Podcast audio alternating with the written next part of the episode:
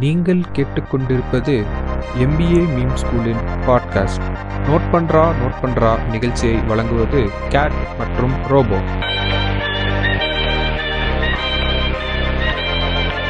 Hi, hello, welcome to the show note பண்றா note பண்றா. இந்த ஷோவில் வழக்கமாக அவங்களோட யார் நினைச்சிருப்பாங்க உங்களுக்கு ரொம்ப நல்லாவே தெரியும். நானும் ரோபோவும் தான் நினைச்சிருக்கோம். வணக்கம் ரோபோ. ஸோ இந்த வாரம் நியூஸ் அண்ட் இன்சைட்ஸை பற்றி பேசுறதுக்காக நினைச்சிருக்கோம். ஸோ இந்த வாரம் நியூஸுக்குள்ள போகிறதுக்கு முன்னாடி ரோபோ, மாநாடு படத்தை பத்தி ஒரு ரெண்டு நிமிஷம் பேசிட்டு போலாமே அப்படின்னு தோணுச்சு எனக்கு.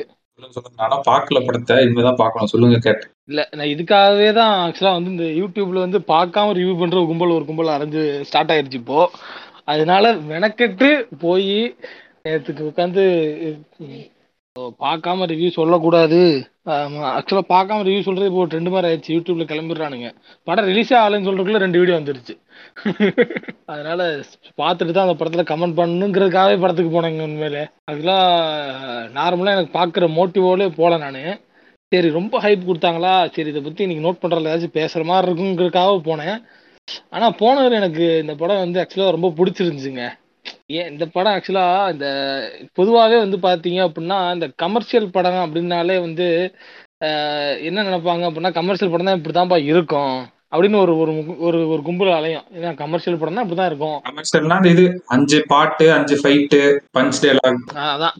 அதுக்காக இது இது வந்து பார்த்தீங்க அப்படின்னா நல்லா இருந்துச்சு. இது இது ஒரு கமர்ஷியல் படம் தான் ஆக்சுவலாக. ஒரு ஒரு வெளிநாடுகள் எல்லாம் சரிங்க, இந்த கமர்ஷியல் படம் இது இந்த படம் அப்படின்னு ஒரு ஐடென்டிஃபை பண்ணி பிரிக்கவே மாட்டாங்க. அது ஒரு படமாக தான் அணுகுவாங்க சரிங்களா. இதில் வந்து இதை இதை இதை வந்து அப்படி பார்த்தா இது ஒரு நல்ல ஒரு செமையான ஒரு செதுக்கலுங்க இந்த படம். உட்காந்து கிராஃப்ட் பண்ணுற மாதிரி உட்காந்து என்ன சொல்கிறது, ஒரு லே அவுட்டு, அந்த லே அவுட்டுக்குள்ளே எடுத்துகிட்டு வந்து அப்படியே அந்த லே அவுட் அப்படியே மாற்றிட்டு இந்த ஓகே நம்ம உள்ளூருக்கு என்ன போடலாம் அப்படின்ற மாதிரி அழகாக ஒர்க் அவுட் பண்ணி வச்சு செமையாக பண்ணியிருந்துருக்காங்க. இதில் வந்து இது ஒரு ஒரு ப்ராடக்ட் இன்வெஸ்ட்மெண்ட் பண்ணியிருப்பார் நடுவில் நம்ம வெங்கட் பிரபுஜி. அதுக்கு வந்து முன்னாடியே தேங்க்ஸ் போட்டிருப்பாரு. அந்த ப்ராடக்ட் பிளேஸ்மெண்ட் பார்த்தீங்கன்னா ஸ்பாய்லர்லாம் கிடையாது சொல்கிறேன். அவர் வந்து ரொம்ப வேகமாக ஓடி வருவாருங்க ஒரு சீன்லேருந்து சிம்பு. அந்த வே அவர் ஓடி வரனால அவருக்கு வேகம் பத்தாது. ஆனால் வந்து அது அச்சு டைம் லூப் கான்செப்டில் அதுக்கு அடுத்த தடவை வரப்போ இன்னும் வேகமாக வரணுங்கிறக்கா என்ன பண்ணுவார்னா வண்டி எடுப்பார். அது நம்ம டிவிஎஸ் அப்பாச்சி என்ன, அந்த வண்டி எடுத்துகிட்டு வரும்போது ஒரு செகண்ட் நின்று ஹெல்மெட்டை போட்டுட்டு அவருக்கு ஒரு ஃப்ரண்ட்டில் ஒரு ஷாட் வைப்பாங்க. அப்படி ஹெல்மெட்டில் நம்ம டிவிஎஸ் குதிரை லோகோட அது ஒரு நல்ல அருமையான அந்த அது ப்ராடக்ட் பிளேஸ்மெண்ட்ங்கிறதே என்ன சொல்கிறது. நானே அந்த சீனை கடந்து வந்துட்டேன். அப்புறம் தான் பின்னாடி ஏ இது ப்ராடக்ட் பிளேஸ்மெண்ட் பண்ணியிருக்கான்ப்பா இந்த இடத்துல அப்படின்ற மாதிரி தோணுச்சு. பைக் லூப்பில் வருமா? பைக் லூப்பில் லூப்பில் ஒரே ஒரு பாட்டு லூப்பில் வரும். பைக்கும் ஸ்லோவாக இருக்குது. அதுக்கடுத்து மாருதியை கொண்டு வருவார். ஆக்சுவலாக மாருதியும் மாருதியும் அதில் ஒரு ஸ்பான்சர் படத்தில். இப்படி ஒவ்வொரு லூப்புக்கும் ஒரு ஸ்பான்சர்னால அதுவே என்னன்னா இந்த படத்துக்கு ஆல்ரெடி நிறைய பிரச்சனை இருந்துச்சுன்னாங்க பண ரீதியா. அதனால இந்த டைரக்டர் இதெல்லாம் கொஞ்சம் படம் ப்ரொடியூஸ் பண்ணும்போது இந்த அளவுக்குலாம் ஒரு வாய்ப்புக்கு ப்ராடக்ட் பிளேஸ்மெண்ட்டுக்குலாம் ஒரு வாய்ப்பு கிடைச்சிருக்கலாம் இருக்கு பணம் சேவ் பண்றதுக்கு. அத அதெல்லாம் கொஞ்சம் நல்லா இருந்துச்சு. அப்புறம் மெயினாக ஒரு ஆக்சுவலாக ஒரு மே மேட்ரு ஒன்று சொல்லணுங்க. என்ன மேட்ருனா இப்போ இப்போ இந்த படமே நான் இப்போ நல்லா இருக்குன்றீங்க. இப்போ அப்போது வந்து இப்போ ரஞ்சித் மாதிரியான படங்களும் எடுக்கிறாங்க. இது ரெண்டுத்துக்கு வித்தியாசம் என்ன, எல்லாமே நல்லா இருக்கா அப்படின்னு கே கேட்குறாங்க. அப்படி ஒரு கேள்வி ஒரு வரும். இப்போ கமர்ஷியல் படமே இல்லை அப்படின்னா என்னத்துக்கு எந்த வித்தியாசம் இல்லை அப்படின்னு. ஆக்சுவலாக இந்த மாதிரி படங்கள் இருக்குல்லங்க, இப்போ மாநாடு மாதிரி படங்கள், இதெல்லாம் வந்து உட்காந்து செதுக்குறாங்க. இப்போ ரஞ்சித் மாதிரியான படங்களோ அல்லது வெற்றி மாதிரியான படங்களோ அது ஃப்ரம் ஹார்ட்லேருந்து வரும். இப்போ ஜெய்மீம்னுங்கிறது வந்து அது வந்து உட்காந்துனா செதுக்க முடியாது. அது உணர்வு ரீதியாக ஒரு படத்தை உருவாக்குறது வேற. ஆனால் வந்து இதெல்லாம் வந்து உட்காந்து பெர்ஃபெக்டாக இதை கிரியேட் பண்ணியிருக்கானுங்க. ஆனால் இதுலேயும் பார்த்தீங்கன்னா இந்த மாநாடில் உங்களுக்கு எந்த மாதிரியான இந்த இந்த முன்னாடி வந்து இந்த கமர்ஷியல் படங்கிற பேரில் உட்காந்துட்டு இந்த குண்டா இருக்கவனை போட்டு கிண்டல் பண்ணுறவனை, கருப்பாக இருக்கவனை கிண்டல் பண்ணுறது, ஒல்லியாக இருக்கவனை கிண்டல் பண்ணுறது, இந்த மாதிரி காமெடிலாம் எதுவும் இல்லாமல் அது இது ஒரு கமர்ஷியல் படம் அப்படின்னாலும் ஒரு ஃப்ளாலெஸ்ஸாக அதை செமையாக இது பண்ணியிருக்காங்க. நல்ல சீரியஸாக சொல்ல போனால் ஹாலிவுட் சைஃபை மாதிரியே எல்லாத்தையுமே பண் பண்ணியிருக்கான் அதை அப்படியே உள்ளூர் டெம்ப்ளேட்டுக்கு அப்படியே செமையாக அடாப்ட் பண்ணி உள்ளே வச்சது வந்து உண்மை உண்மையிலே இது ஒரு மாசான ஒரு செய்கை தான். ஆக்சுவலாக இது வந்து என்ன சொல்கிறது, இப்படிதான் இப்படிதான் கமர்ஷியல் படம் வரணும் ஆக்சுவலா. ஆமா, நீ சொன்ன அதே விஷயத்தான் வந்து நான் நான் ரிவ்யூஸ் பார்த்தேன். நான் படத்தை வந்து நான் பார்க்கல, இனிமேதான் போய் பார்க்கணும். அவங்க என்ன சொல்லியிருந்தாங்க அப்படின்னா, ஒரு கான்செப்ட் எடுக்கிறாங்க, ஒரு ஹாலிவுட்ல இன்ஃபுளுன்ஸ் ஆகி ஒரு கான்செப்ட் எடுக்கிறாங்கன்னா நிறைய பேர் சொதப்பியிருக்காங்க நம்ம ஊர்ல. இப்ப டைம் லூப்ன்றது ஒரு கான்செப்ட், டைம் மிஷின்ல டைம் டிராவல் பண்றது ஒரு கான்செப்ட், அப்புறமேட்டு இது மாதிரி இருக்குல்ல, இந்த மாதிரி விஷயங்கள் எடுத்து சொதப்பி இருக்காங்க. அதை வெங்கட் பிரபு வந்து ரொம்ப பியூட்டிஃபுல்லா நம்ம ஆடியன்ஸுக்கு வந்து புரிய வச்சா அவங்க கண்டிப்பா நம்மளுக்கு ஒரு வரவேற்பு கொடுத்து என்ஜாய் பண்ணுவாங்க அப்படின்றது வந்து அந்த பல்ஸை கரெக்டா புடிச்சிட்டாரு. நான் பார்த்த வரைக்கும் என்ன சொல்லியிருந்தாங்கன்னா, ஏதாவது ஒரு இடத்துல வந்து மிஸ் ஆயிருந்தா கூட அந்த படமே ஃபிளாப் ஆகிறதுக்குன்னு வாய்ப்பு இருக்கு. சின்னதா ஒரு தப்பு பண்ணியிருந்தாங்க, எங்கேயோ ஒரு தப்பு நடந்துருச்சு, புரியலன்னு ஆடியன்ஸ் உட்காந்துருந்தாங்கன்னா முடிஞ்சல படம்.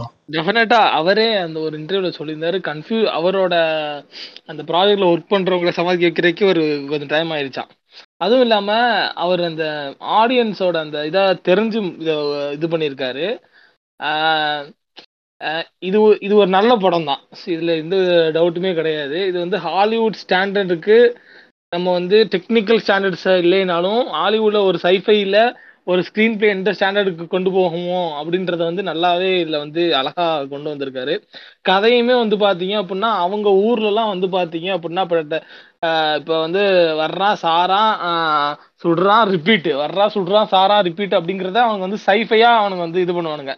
ஒரு ஒரு கான்செப்டை உள்ளே கொண்டு வந்து ஒரு சீரம் பானுங்க, இல்லை வந்து ஒரு டைம் லைன் பானுங்க, அப்படி இப்படின்னு உள்ளே வந்து சைஃபி சயின்டிஃபிக்கலாக கொண்டு வருவானுங்க. ஏன்னா அந்த நாட்டு மக்கள்கிட்ட போயிட்டு ஜீசஸ் கிரைஸ்டோட அருளால் வந்து இப்போ வந்து திரும்ப திரும்ப வந்துக்கிட்டு இருக்காங்க அப்படின்னு சொல்லி படத்தில் சொன்னாங்க அப்படின்னா எந்திச்சு போயிடுவான் எந்திச்சு. ஆனால் ஆனால் நம்ம ஆளுங்கிட்ட உள்ள வந்து இது வந்து அதாவது இது இது வந்து இது ஒரு சீரம், இந்த சீரத்தில் வந்து பார்த்தீங்கன்னா இந்த மாலிகுலர் ஃபங்க்ஷன் இருக்குது அப்படி இப்படின்னா அவனுக்கு புரியாது, அவன் எந்திரிச்சு போயிடுவான் போயிடுவான் என்னடா அது புரியல அப்படின்னு. ஆமா, அப்ப வந்து என்ன பண்ணிட்டான், சரி என்னத்த சீரம் அப்படி இப்படின்னு சொல்லிட்டு ஓகே ஒரு டே ரிப்பீட்டாகுதுப்பா, அதுக்கு காரணம் கடவுள்பா அப்படின்னு போயிடுவாரு. வெங்கட் பிரபுவோட இன்டர்வியூல சொன்னாரு, இது நான் வந்து அப்படி பண்ணியிருந்தேன் அப்படின்னா நம்ம ஆடியன்ஸ் வந்து அதை ஏத்துக்க மாட்டாங்க, அதனாலதான் வந்து நான் வந்து எஸ்பெஷலி வந்து பாத்தீங்க அப்படின்னா இந்த மாதிரி கடவுள் அந்த மாதிரி ஒரு கான்செப்ட் உள்ள கொண்டு வந்தேன். அது ரொம்பவும் கடவுள் அப்படின்னு போகாதுங்க, அது சும்மா ஒரு கிளாரிபிகேஷனுக்காக அந்த டைம் லூப்பை வந்து என்னடா என்ன என்னன்னே தெரியாம போயிட்டு இருக்கு அப்படிங்கிறக்கா சும்மா ஒரு சின்ன ஒரு எக்ஸ்பிளேஷனா கடவுளுக்கு அப்படி இப்படின்னு சொல்லிட்டு ஒரு காலபைரவன் லூப் போல அப்படின்னு சொல்லிட்டு சமயம் கொண்டு வந்திருப்பாப்புல. அது எஸ்டிஆர் வந்து இப்படி பாக்குறதுக்கே ரொம்ப சந்தோஷமா இருந்துச்சுன்னா, நடுவில் வந்து அவர் இந்த வாய் விட்ட டைலாக்ஸ் மட்டும்தான் ஸ்டோரி போட்டுட்டே இருந்தோம் எல்லாரும், போட்டுட்டே இருந்தோம். இல்ல நிறைய பேர் போட்டுட்டு இருந்தானுங்க, எஃப் ஒன் கார்னா ரெஸ்ட் எடுக்கணும், ஃபியூவல் ஏத்தணும், அது எனக்கு எல்லாம் பாக்குறப்ப தலை படம் இட்டு கொடுங்க தலை, அப்புறமேட்டு பேசலாம் அப்படின்ட்டு இருக்கோம். ஐயோ எப்படி இருந்த மனுஷன்டா ஒரு காலத்துல எப்படி இருந்த பங்காளி அப்படின்ட்டு இருக்கோம். பரவாயில்ல, அதெல்லாம் அடிச்சு நொறுக்கிற மாதிரி சரியான ஒரு கம்பேக். இன்னொன்னு என்ன சந்தோஷமான விஷயம்னா, இப்ப ஒரு கான்செப்ட் எடுத்து தமிழ்ல வந்து அழகா பண்ணிட்டாங்கல்ல, இது இதே மாதிரி நாளைக்கு நிறைய இந்த மாதிரி ஜானர்ல இருக்கவங்க வந்து எடுத்து பண்ணாங்கன்னா சூப்பரா இருக்கும். நம்ம ஊர் அவங்க என்ன நினைச்சுக்கிறாங்கன்னா, நிறைய பேர் தமிழ் ஆடியன்ஸுக்கு வந்து இது புரியாது புரியாதுன்னு நினைச்சுக்கிறாங்க. அப்படிலாம் கிடையாது, அவனுக்கு புரியுற மாதிரி படம் எடுத்தோம் அப்படின்னா கண்டிப்பா என்ஜாய் பண்ணுவோம். இதுல என்ன பிரச்சனைனா, இப்ப டைம் லூப்ல ஒரு ஐம்பது படம் வந்துடும், அதான் பிரச்சனை. ஒரு ஒரு டெம்ப்ளேட் ஹிட் ஆயிருச்சு அப்படின்னா அடுத்து அதையே புடிச்சு கறக்க ஆரம்பிச்சிருவானுங்க எல்லாரும். இப்ப அடுத்த வரிசையா எனக்கு தெரிஞ்சு ஒவ்வொரு ஹீரோக்கும் ஒரு ஒரு படம் வரப்போகுதுன்னு நினைக்கிறேன். டைம் லூப் டைம் டெம்ப்ளேட்டை இந்த டெம்ப்ளேட்டை தொட மாட்டாங்க. ஏன்னா இப்ப காஞ்சனா அப்படின்னா அதுக்கு ஒன்றும் பிரச்சனை இல்லை, அந்த படத்தை டெம்ப்ளேட்டை தொட்டாங்கன்னா கூட அது என்ன சொல்றது பெருசா அதுல ஒர்க் அவுட் பண்ண தேவையில்ல. ஓகே, ஒரு பேய் ஒரு பாஸ்ட்ல ஒரு பாஸ்ட்ல நடந்துருக்கு, ஹீரோ ஆமா ஹீரோ வந்து வெஞ்சன்ஸ் எடுக்கிறான், பேய் ஹீரோட முக்கில பேய் போய் வெஞ்சன்ஸ் எடுக்குது, இதுதான் மேட்ரு அப்படின்ற மாதிரி ஆயிரும். இப்ப இந்த டைம் லூப் கான்செப்ட்னா உட்காந்து ஸ்கிரீன் பிளே ஒர்க் பண்ணணும், ஒரு ஒரு கதையை கொண்டு மாத்தணும் அப்படின்ற மாதிரி. இன்னொன்னு டைம் லூப் எக்ஸ்பிளைன் பண்ணிட்டாங்கல மாநாடுல, ஆமா வேற வேற எக்ஸ்பிளனேஷன் வேற கொடுக்கும், எக்ஸ்பிளனேஷன் நீ என்னடா குடுக்குறதோ ஆல்ரெடி கொடுத்துட்டானடா அப்படின்னு இருக்கும். ஆமா, இன்டர்நெட்னாலே வந்துச்சுல, அதுவும் நல்ல ஒரு டைம் டிராவல் கான்செப்டை நல்லா நம்ம ஊருக்கு ஏத்த மாதிரி அடாப்ட் பண்ணி உள்ள நம்மூரு நம்மூருக்கு ஏத்த மாதிரி விஷயங்கள்லாம் உள்ள கொண்டு வந்து அதெல்லாம் நல்லா பண்ணியிருந்திருப்பாங்க. அந்த அந்த இன்டர்நெட்னால அந்த டைமில் வந்து என்ன பண்ணுச்சோ அதை மாநாடு திரும்ப இப்போ பண்ணிருச்சு, ரீக்ரியேட் பண்ணிச்சு, அந்த மொமெண்ட்டை ரீக்ரியேட் பண்ணிருச்சு. நல்ல ஒரு இது. ஸோ அதாங்க கமர்ஷியல் படம். யூஸ்வலாக கமர்ஷியல் படத்துக்கு நான் வந்து மிகப்பெரிய ரசிகம் கிடையாது, ஆனால் வந்து இந்த மாதிரி கமர்ஷியல் படத்தை தான் வெல்கம் பண்ணுறேன்னு நான் இப்போ சொல்லணுன்னே இருந்தேன். என்ன மாதிரி கமர்ஷியல் படம்னா, அந்த இப்போ ஏ ஒன் பிஸ்கோத்து, அப்புறம் இன்னும் ஒரு சில படங்கள் இருக்குது, ஒரு ஒரு டெம் ஒரு மாதிரி ஒரு டெம்ப்ளேட்டாக ஒரு படம் வரும். அந்த நடுவில் ஜீவாலாம் கூட நடிச்சாப்லக்க ஒரு டெம்ப்ளேட்டாக ஒரு படம் எடுப்பானுங்க. அது சிவா மனசுல சக்தி மாதிரியா? சிவா மனசுல சக்தி இல்லை, சிவா மனசுல சக்தி கூடங்க அதில் ஒரு அவ்வளோவா இந்த என்ன சொல்றது சில ஃப்ளாஸ்லாம் இருந்தாலும் அட்லீஸ்ட் அது அந்த சமயத்தில் ஒரு புதுசாக இருந்துச்சு, ஜாலியாக இருந்துச்சு பார்க்குறது. ஆ இல்லைங்க இப்போ நடுவில் இந்த சீமராஜா அப்படி வெவ்வேறு இந்த சூரிய பல படத்தில் ஒரு நடிச்சுட்டு போயிட்டு இருக்காப்புல. அது எனக்கு ஆமாம் அந்த படங்கள்லாம் பார்க்குற அந்த மாதிரி படங்கள் தான் கமர்ஷியல் படங்கள் வந்து ஆகாது அப்படின்னு சொல்கிறோம். ஆனால் நீ ஃபுல்லாக என்டர்டெயின்மெண்ட், நான் என்டர்டெயின் பண்ண தான் வர்றேன், அதை நியாயமாக பண்ணுறேன், அதுக்குள்ளே அந்த என்டர்டெயின்மெண்ட்டுக்குள்ளே எந்த ஒரு கேவலமான ஒரு விஷயமும் இல்லை. அது பிளெயின் அண்ட் வெறும் பிளெயின் குட் ஓல்டு என்டர்டெயின்மெண்ட். அதை நான் பண்ண போவேன், அதை வந்து பண்ணிட்டு போனால் தாராளமாக வந்து பண்ணிட்டு போகலாம், அது யார் எந்த பிரச்சனையுமே சொல்ல மாட்டாங்க. ஏன்னா நீ ஏன்னா நீ கமர்ஷியல் படம் எடுக்கிறேங்கிற பேரில் படம் வந்தால் வந்து வேறு வழி இல்லை, ஞாயிற்றுக்கிழமெலாம் இருக்க முடியாது இவனுங்களால, வீட்டில் வெளியே வந்து தான் ஆகணும், நம்ம என்ன வேணால் எடுப்போம், தேட்டரில் ஒன்றா அவனுக்கு பார்த்தா ஆகணும் அப்படின்னு சொல்லிட்டு நீ என்னத்தையோ எடுத்து போடுற அப்படின்னு சொல்லிட்டு வந்து இதாகுது பாத்தீங்களா. அந்த மாதிரி பண்ணிருக்கலாம் எடுக்கிறத பாடுறா அப்படின்னு சொல்லிட்டு. இன்னைக்கு வந்து ஒரு கன்சியூமருக்கு வந்து ஆப்ஷன்ஸ் நிறைய இருக்கு, இல்ல எல்லாமே அப்படிதான் வர்றாங்க. ஆமா ஆமா நீ என்னடா பாட்டம் இது பண்றது, எனக்கு இது இல்லைன்னா ஓடிடில நான் போய் வேற ஏதாவது பாத்துக்க போறேன். கண்டது ரிலீஸ் ஆகுது கேட்டு இப்ப வார வாரம் எந்த படம் வந்து எதுல ரிலீஸ் ஆகுதுன்னே தெரிய மாட்டேங்குது. அந்த standing out from the crowd வந்து ரொம்ப மினிமம் அமௌண்ட் ஆஃப் ஃபிலிம்ஸ் தான், அதுவும் நல்லா இருந்தா தானே இது பண்றாங்க. இன்னொன்னு போஸ்ட் போட்டிருந்தாங்க, அது பார்த்தோம்னா அது புரிஞ்சிச்சு, ஹீரோஸ் எல்லாம் வந்து கொஞ்சம் இறங்கி வர ஆரம்பிச்சிருக்காங்க இப்ப கேரக்டர் ரோல்ஸ் பிளே பண்றது. எக்ஸாம்பிள் வந்து மாஸ்டர், மாஸ்டர் கூட நான் ஒத்துக்க மாட்டேன் பிகாஸ் அது பிப்டி பர்சன்டேஜ் லோகேஷ் படம், பிப்டி பர்சன்டேஜ் விஜய் படம்னு சொல்லிட்டு இது பண்ணிட்டாங்க. ஏன்னா செகண்ட் ஹாஃப் ஃபுல்லாவே ஒரு நார்மல் விஜய் படம் மாதிரி தான் இருக்கும், என்னடா அது ஆல்ரெடி பார்த்தது அப்படின்ட்டு. பட் இந்த சார்பட்டா பரம்பரை அப்புறம் இப்போ வந்த மாநாடு ஆக்டர்ஸ் வந்து என்ன பண்ண ஆரம்பிச்சிட்டாங்க அப்படின்னா தேர் surrendering themselves to the directors and story அப்படின்ற மாதிரி போட்டுருந்தாங்க. இது வந்து இன்னும் கண்டினியூ ஆனா என்ன நல்லா இருக்கும். டாக்டர் இன்னொரு படம் அதை சொல்ல மாட்டேன், நம்ம எஸ்கே நான் வந்து ஒரு படத்துல சைலண்டா இருந்து அதுவே ஒரு கால்குலேட்டட் ரிஸ்க் தான். நான் வந்து வருத்தப்பட வாழைப்பிரசங்கன்னா ஜாலியா நடிச்சு சிரிக்க வச்சுட்டு போயிருவேன், ரெமோனா இது பண்ணிட்டு போயிருவேன், நான் எப்படி அமைதியா இருந்து ஒரு படம் நடிக்கிறது அப்படின்னு சொல்லிட்டு அதுவும் ஒரு கால்குலேட்டட் ரிஸ்க் தான். மாநாடுல எடுத்தது அது அது பயங்கரமான ரிஸ்க். அதுல எடிட்டர் சொதப்பி இருந்தாலோ இல்ல கதை சொல்றது வந்து வெங்கட் பிரபு விஷுவலைஸ் பண்ணிருப்பாரு மைண்ட்ல, அது ஸ்கிரீன் பிளே எழுதுறப்ப தப்பா போயிருந்தாலோ இல்ல சிம்பு நடிக்கிறதுல ஏதாவது இருந்தாலும் நான் வேற சுத்திட்டு ஏதாவது பண்ணிக்கிட்டு எஸ்டிஆர்ரா கெட்டவன்னு நல்லவன். நான் ஸ்பெஷலா வந்து எடிட்டருக்கு ஒரு பாராட்டை சொல்லலாம்னு வச்சிருந்தேங்க. நம்ம எடிட்ல கதையை சொல்ற கதையை வந்து சொல்ற மாதிரியான கதை இது. இந்த லூப் வரங்கிறப்ப எப்படின்னா மோஸ்ட்லி வந்து எடிட்டும் ஸ்டோரி சொல்லணும், எப்பவுமே ஒரு படத்துல வந்து எடிட்டும் கதையை சொல்லி சொல்ற மாதிரி இருக்கணும். அது இந்த இந்த படத்துக்கு அது ரொம்ப அத்தியாவசிய தேவை வேறையா, அதனால அதை வந்து ரொம்ப சிறப்பாகவே செஞ்சுருக்காப்புல எடிட்டர். எடிட் நான் நடுவில் வந்து பார்த்துட்டு இருக்கும் போதே எடிட்டர் நினச்சி நான் பிரமிச்சு போயிட்டேன், நல்லா பண்ணியிருக்காப்புலப்பா. எடிட்டருக்கு நூறாவது படம் அது, நல்லது நல்லா பண்ணிருக்காப்புல. பிரவீன் கே எல் நினைக்கிறேன். இந்த மாதிரி படங்கள் வந்து இன்னும் வந்தா நல்லா இருக்கும். ஆக்சுவலா இன்னும் நிறைய ஆக்டர்ஸ் வந்து இந்த மாதிரி கொஞ்சம் எக்ஸ்பெரிமெண்டல் இதா பண்ணா இன்னும் கொஞ்சம் நல்லா இருக்கும்னு நினைக்கிறேன். ஆமா ஆமா ஆமா இல்ல இவரேங்க இவரோட கரியருக்கு இன்னும் நல்ல நல்ல நல்ல விஷயம் என்னன்னாங்க, இவர் இப்படியே கொஞ்சம் ஹம்பிளா அப்படியே போலாங்க, இப்படியே போனா அவர் நல்லா இருக்குங்க. ஹிட் ஆயிருச்சு அப்படின்னு சொல்லிட்டு வாய் பேசலாம் தப்பு இல்ல, பட் ஒரு டைம்ல வந்து படமே இல்ல கேட்டு பெருசா அதை சொல்றேன். இப்ப செக்கச்சவந்த மனம் வந்து ஹிட்டான்னு கேட்டா எனக்கு தெரியல, ஓடுச்சு அப்படின்னு சொல்லலாம். ஆனா அதுக்கு இவருக்கு தான் கிரெடிட் கொடுக்க முடியுமான்னு சொல்ல முடியாது. ஆஹ் அதத்தான் சொல்றேன்.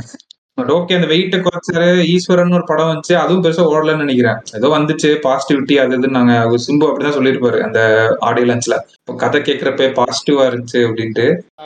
ஆமா அதுல நடுவில் ஒரு டைலாக் இதெல்லாம் தேவையில்லாம ஒரு டைலாக் வச்சிருப்பாங்களே, இது அழிக்க பிறந்த அசுரன்னா நான் ஈஸ்வரன் மாதிரி. அவன் அவர் சும்மா அவங்களே பாத்துட்டு இருப்பான் போல, அவனை போட்டு வேறு போட்டு தாக்கிட்டு இருக்காப்புல. இந்த படத்துல ஃபன் பண்ணிட்டாருங்க சீரியஸா. இதுல வந்து வில்லனோட பேர் வந்து பாத்தீங்கன்னா தனுஷ்கோடி. ஆமா ஆமா ஆனா இதுல கொஞ்சம் அதை வந்து கொஞ்சம் ஸ்மார்ட்டா மூவ் பண்ணிட்டாங்க. தனுஷோட ஃபேன் தான் நானு அப்படி இப்படின்னு சொல்லுவாரு நடுவுல, தனுஷோட ஃபேன், தனுஷோட தனுஷ் என் தலைவன்டா அப்படி இப்படின்னு கத்துருவாரு. ஓ ஓகே ஓகே.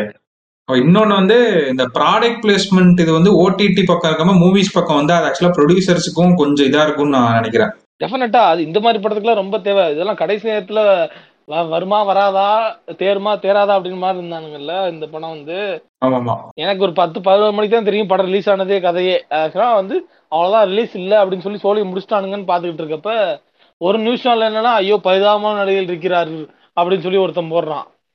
ஒருத்தன் ஒருத்தன் என்னன்னா படம் ஆறு மணி அந்த பஸ் ஷோவே ரிலீஸ் ஆகல, அவங்களே இது போட ஆரம்பிச்சிட்டானுங்க.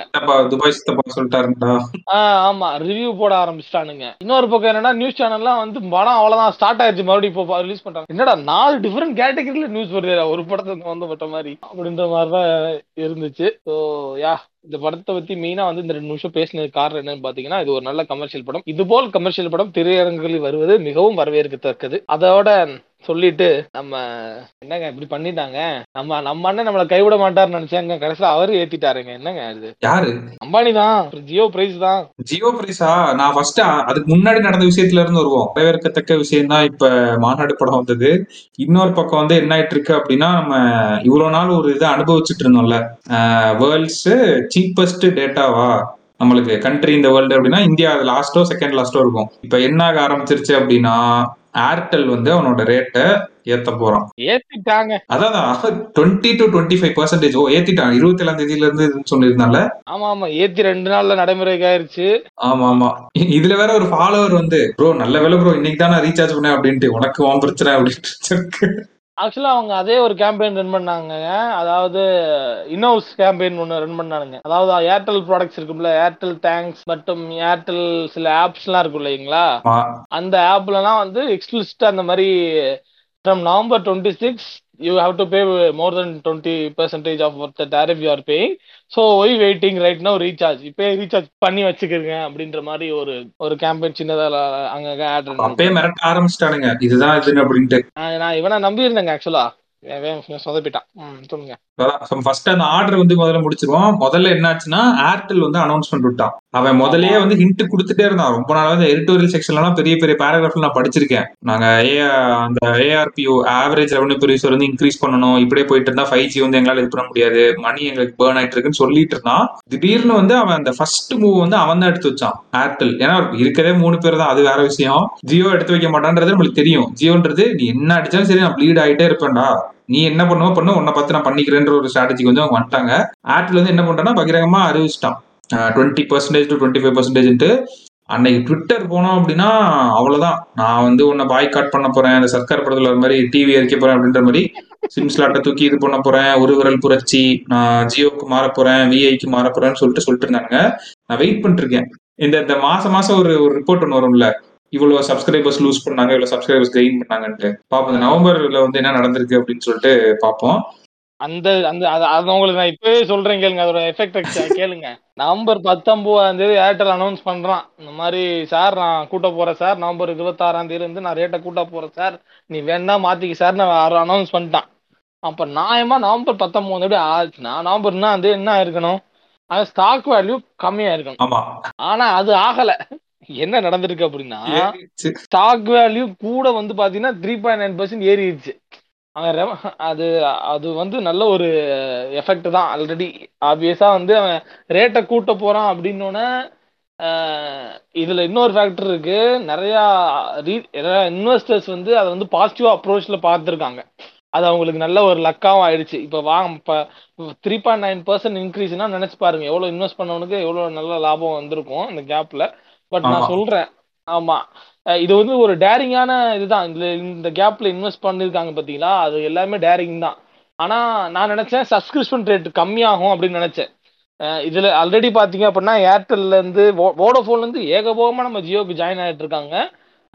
ஏர்டெல்ல இருந்து கொஞ்சம் கணிசமான அளவுல வந்து போன போன ஏப்ரல் மேல வந்து ஓரளவுக்கு அவங்க இது பண்ணிட்டு இருந்தாங்க. சப்ஸ்கிரிப்ஷன் புது சப்ஸ்கிரிப்ஷன் பிடிக்கிறது வந்து மேட்ச் பண்ணிட்டு வந்துட்டு இருந்தாங்க. அதோட அப்புறமா இப்ப என்ன ஆயிடுச்சுன்னு இப்ப இப்ப இது நான் இது சாரி இந்த விஏ இருக்காங்களோ வோடஃபோனு, அவனோட இது சப்ஸ்கிரிப்ஷன் வந்து ஒரு கணிசமான அளவு ஏர்டெல் பிடிச்சிட்டு இருந்தான். அப்புறம் அதையும் விட்டுட்டான். இப்போ ஃபுல்லா வந்து இவன் ஜியோ தான், ஜியோவோட சப்ஸ்கிரிப்ஷன் தான் ஆட் ஆகிட்டே இருந்துச்சு. ஸோ நான் என்ன நினைச்சேன் அப்படின்னா, இந்த இதை விட்டோன்னே பேக்கேஜ் இன்க்ரீஸ் பண்ண உடனே ஆப்வியஸா நான் எதிர்பார்த்தது விஏ இன்க்ரீஸ் பண்ணுவான். ஏன்னா அவனுக்கு ஆல்ரெடி அவங்களுக்கு நம்ம நம்ம இதுக்கு முன்னாடி நிறைய கான்வர்சேஷன்ஸ் வந்து நம்ம இந்த பாட்காஸ்ட்ல பதிவு பண்ணியிருக்கோம். இந்த மாதிரி நம்ம ஏர்டெல்லோட அந்த மிட்டலா அவர் வந்து விஏ கிட்ட போர்டு கிட்ட வந்து நம்ம வந்து சேர்ந்து செயல்படணும் அப்படி இப்படின்னு ஒரு இதெல்லாம் விட்டாரு அப்படின்னு எனக்கு அப்பவே தெரிஞ்சிருச்சு. ஏர்டெல்லோட இன்க்ரீஸ் வந்த உடனே ஆப்வியஸா விஏயும் பண்ணிடுவான் அப்படின்னு நான் கொஞ்சம் வெயிட் பண்ணேங்க. சப்ஸ்கிரிப்ஷன் ரேட் டவுன் ஆக விடுவாப்புல இவரு இவரை விட்ட உடனே அந்த சப்ஸ்கிரிப்ஷன்ஸ்லாம் ஜியோ வந்து கொஞ்சம் எடுப்பான் அப்படின்னு பார்த்தா இவனும் சேர்ந்து நானும் இன்க்ரீஸ் அப்படின்னு வந்துட்டான். ஆமா, அவனுக்கு ஒரு வழி இல்ல. கேட்டையா வோடாஃபோன் எப்படி இன்க்ரீஸ் பண்ண முடியும் சொல்லுங்களேன். இல்ல நான் ஜியோ ஜியோ சொல்றேன். ஓ ஜியோவா? ஜியோ வந்து மூணாவது கதை ஆக்சுவலா நம்ம கதைப்படி. ஆமா ஆமா, அவன் கடைசியா தான் இன்க்ரீஸ் பண்ணான். ஆமா அது கரெக்ட் தானே, அதுதான் ஆர்டரு. நான் வந்து ரெண்டாயிரத்தி பதினாறு மார்க்கெட்டுக்கு வரேன். மார்க்கெட்டுக்கு வந்து என்ன பண்ற, அது சரியான டேட்டா கேட்டேன். அந்த ஒரு டேட்டா கொடுத்துருந்தால ஆவரேஜ் ரெவன்யூ பர் யூசர். ஆமா ஆமா, நம்ம ஒரு அநியாயமான ரேட்டுக்கு வந்து காசு கொடுத்துட்டு இருந்திருக்கோம்.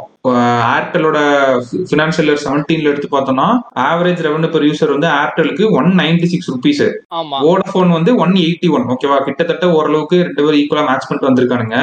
ஜியோ லான்ச் ஆகுது, சரியா? அவன் ஃபுல்லா ப்ளீடிங் தான். இந்த ஃப்ரீயா வச்சுக்கோ, ஜாலியா சந்தோஷமா யூஸ் பண்ணு அப்படின்னு சொல்லிட்டு இவனுக்கு என்ன பண்றானுங்க, பினான்சியல் இயர் எயிட்டீன்ல ஏர்டெல் வந்து ஒன் நைன்டி சிக்ஸ் இருந்துச்சுல, அப்படியே அடிச்சு இறக்கி ஒன் பிப்டி போர் கொண்டு வந்துட்டான். அப்படியும் ஜியோ வந்து தொட முடியல. என்னடா அது அப்படின்னு சொல்லிட்டு என்ன பண்றான்னா, பினான்சியல் இயர் நைன்டீன்ல நூத்தி இருபத்தி மூணு ரூபாய்க்கு இறங்கி வந்துட்டான் ஏர்டெல். வோடாஃபோனும் சொல்லவே வேணாம், இவன் குறைக்க குறைக்க அவன் பின்னாடி அவனும் நைஸா அப்படியே வந்துட்டே இருந்திருக்கான். அந்த டென் டிஃபரன்ஸ் வந்து அவன் மெயின்டைன் பண்ணிட்டே இருந்திருக்கான் எப்பயுமே. அவ்வளவு ப்ளீட் ஆகி இதுக்கு மேல முடியாதுன்னு சொன்னோன்னதான் இப்ப ஜியோ என்ன பண்ண ஆரம்பிச்சிட்டான், மானிட்டைஸ் பண்ண ஆரம்பிச்சிட்டான். ஆக்சுவலா இதுக்கு வந்து நம்ம தேங்க் பண்ணணும், அம்பானி தேங்க் பண்ணணும். ஒரு காலத்துல வந்து நம்ம டூ தௌசண்ட் செவன்டீன்னா ஃபைனல் இயர் காலேஜா ஒன் நைன்டி சிக்ஸ் ருபீஸ் ஒரு அநியாய காசு பே பண்றதுனால நல்லா ஞாபகம் இருக்கு. அந்த ஒரு ஜிபிக்குலாம் எவ்வளவு பே பண்ணோன்ட்டு. ஜியோ வந்ததுனால அவன் எவ்வளவு ஒன் நைன்டி சிக்ஸ்ல இருந்து ஒன் டுவெண்ட்டி த்ரீ வரைக்கும் இறங்கி வந்துட்டான். ஆமா, இப்ப திரும்பவும் ஏர் கோணத்துக்குள்ள கிளம்பிட்டானுங்க. ஆமா, இப்ப எனக்கு என்ன பயம்னா இந்த ஒன் நைன்டி சிக்ஸ தாண்டி என்னைக்கு ஒரு நாள் அது போக போகுது. இல்ல இல்ல, இப்பவே இப்பவே வந்து பாத்தீங்க அப்படின்னா ஃபினான்சியல் இயர் நம்ம twenty one to twenty two இருக்குல்ல, இதுலயே வந்து பாத்தீங்க அப்படின்னா ஒன் பிப்டி த்ரீ போயிருச்சு. அது எயிட்டீன் டூ தௌசண்ட் எயிட்டீன்ல இருந்ததுக்கு வந்துட்டான். ஆமா ஆமா, டூ தௌசண்ட் எயிட்டீன் லெவலுக்கு வந்துட்டான். இப்ப இன்னும் இன்னும் கொஞ்சம் அது இந்த இது வந்து பாத்தீங்க அப்படின்னா இந்த டேட்டா வந்து நவம்பர் இருபத்தி மூணு கிடைச்ச டேட்டா. ஸோ இது வந்து இருபத்தாறு அப்ளை அப்ளிகபிள் இல்லாம போட்டிருக்கான். ஆமா, அப்ப இருபத்தாறு எவ்வளோ ரெவன்யூ ஜென்ரேட் ஆகும் டேட்டா ரிலீஸ் ஆச்சுன்னா எனக்கு தெரிஞ்சு டுவெண்ட்டி சிக்ஸ் பர்சன்ட் இன்க்ரீஸ் பண்ணியிருக்கேன்றான். இப்போ ஒன் பிப்டி த்ரீ இன்னும் டுவெண்ட்டி சிக்ஸ் பர்சன்ட் எனக்கு தெரிஞ்சு அந்த தான் வந்திருக்கும், நெருங்கிருக்கும், நூத்தி தொண்ணூத்தாறு நெருங்கிரும். ஆமா ஆமா, கண்டிப்பா கண்டிப்பா. நடுவுல வந்து என்ன நடந்திருக்குன்னா கம்பெனிஸ் தான் கேட்டு காணாம போயிருக்கு. டெலிகாம் கம்பெனிஸ் இருக்குல்ல, அவங்கதான் நடுவில் காணாம போயிருக்காங்க. மற்றபடி ஒரு பெரிய வார் ஒன்று நடந்திருக்கு. இந்தியா வந்து டிஜிட்டலா அது வந்து பயங்கரமா வளர்ந்துருக்கு. நடுவுல வந்து எவன் காணாம போனதுன்னா ஏர்செல், அப்புறம் Docomo, Telenor, MTS, Reliance mobile இருந்துச்சு. எம்டிஎன்எல் வந்து இப்ப அந்த ஒரு மீம் இருக்குல்ல, கடலுக்கடியில ஒரு எலும்பு கூடு, எம்டிஎன்எல்லும் விஎஸ்என்எல்லும் அப்படித்தான் தூக்கிட்டு இருக்கு. மேல வந்து வோடாஃபோன் தத்தளிச்சிட்டு இருக்கு, ஏர்டெல் இருக்கு. இதுக்கு நடுவில் நடந்தது என்னன்னா அந்த average revenue per user down ஆயிடுச்சு, டேட்டா சீப் ஆயிடுச்சு, எல்லாருக்கையும் இன்டர்நெட் போய் சேர்ந்துருச்சு. இப்பதான் அந்த கண்டென்ட் கிரியேட்டர்ஸ் எல்லாம் வளர்ந்தது. இதுல இன்னொரு மேட்டர் ஒண்ணு இருக்குங்க, என்னன்னா இத வந்து இன்னொரு இன்னொரு மூணு மாசம் தள்ளி போட்டிருந்தானுங்கன்னா கூட சோழி முடிஞ்சிருக்கும். ஏன்னா அதுக்கப்புறம் உங்களுக்கு வாய்ப்பே கிடைக்காத மாதிரி ஆயிருக்கும்.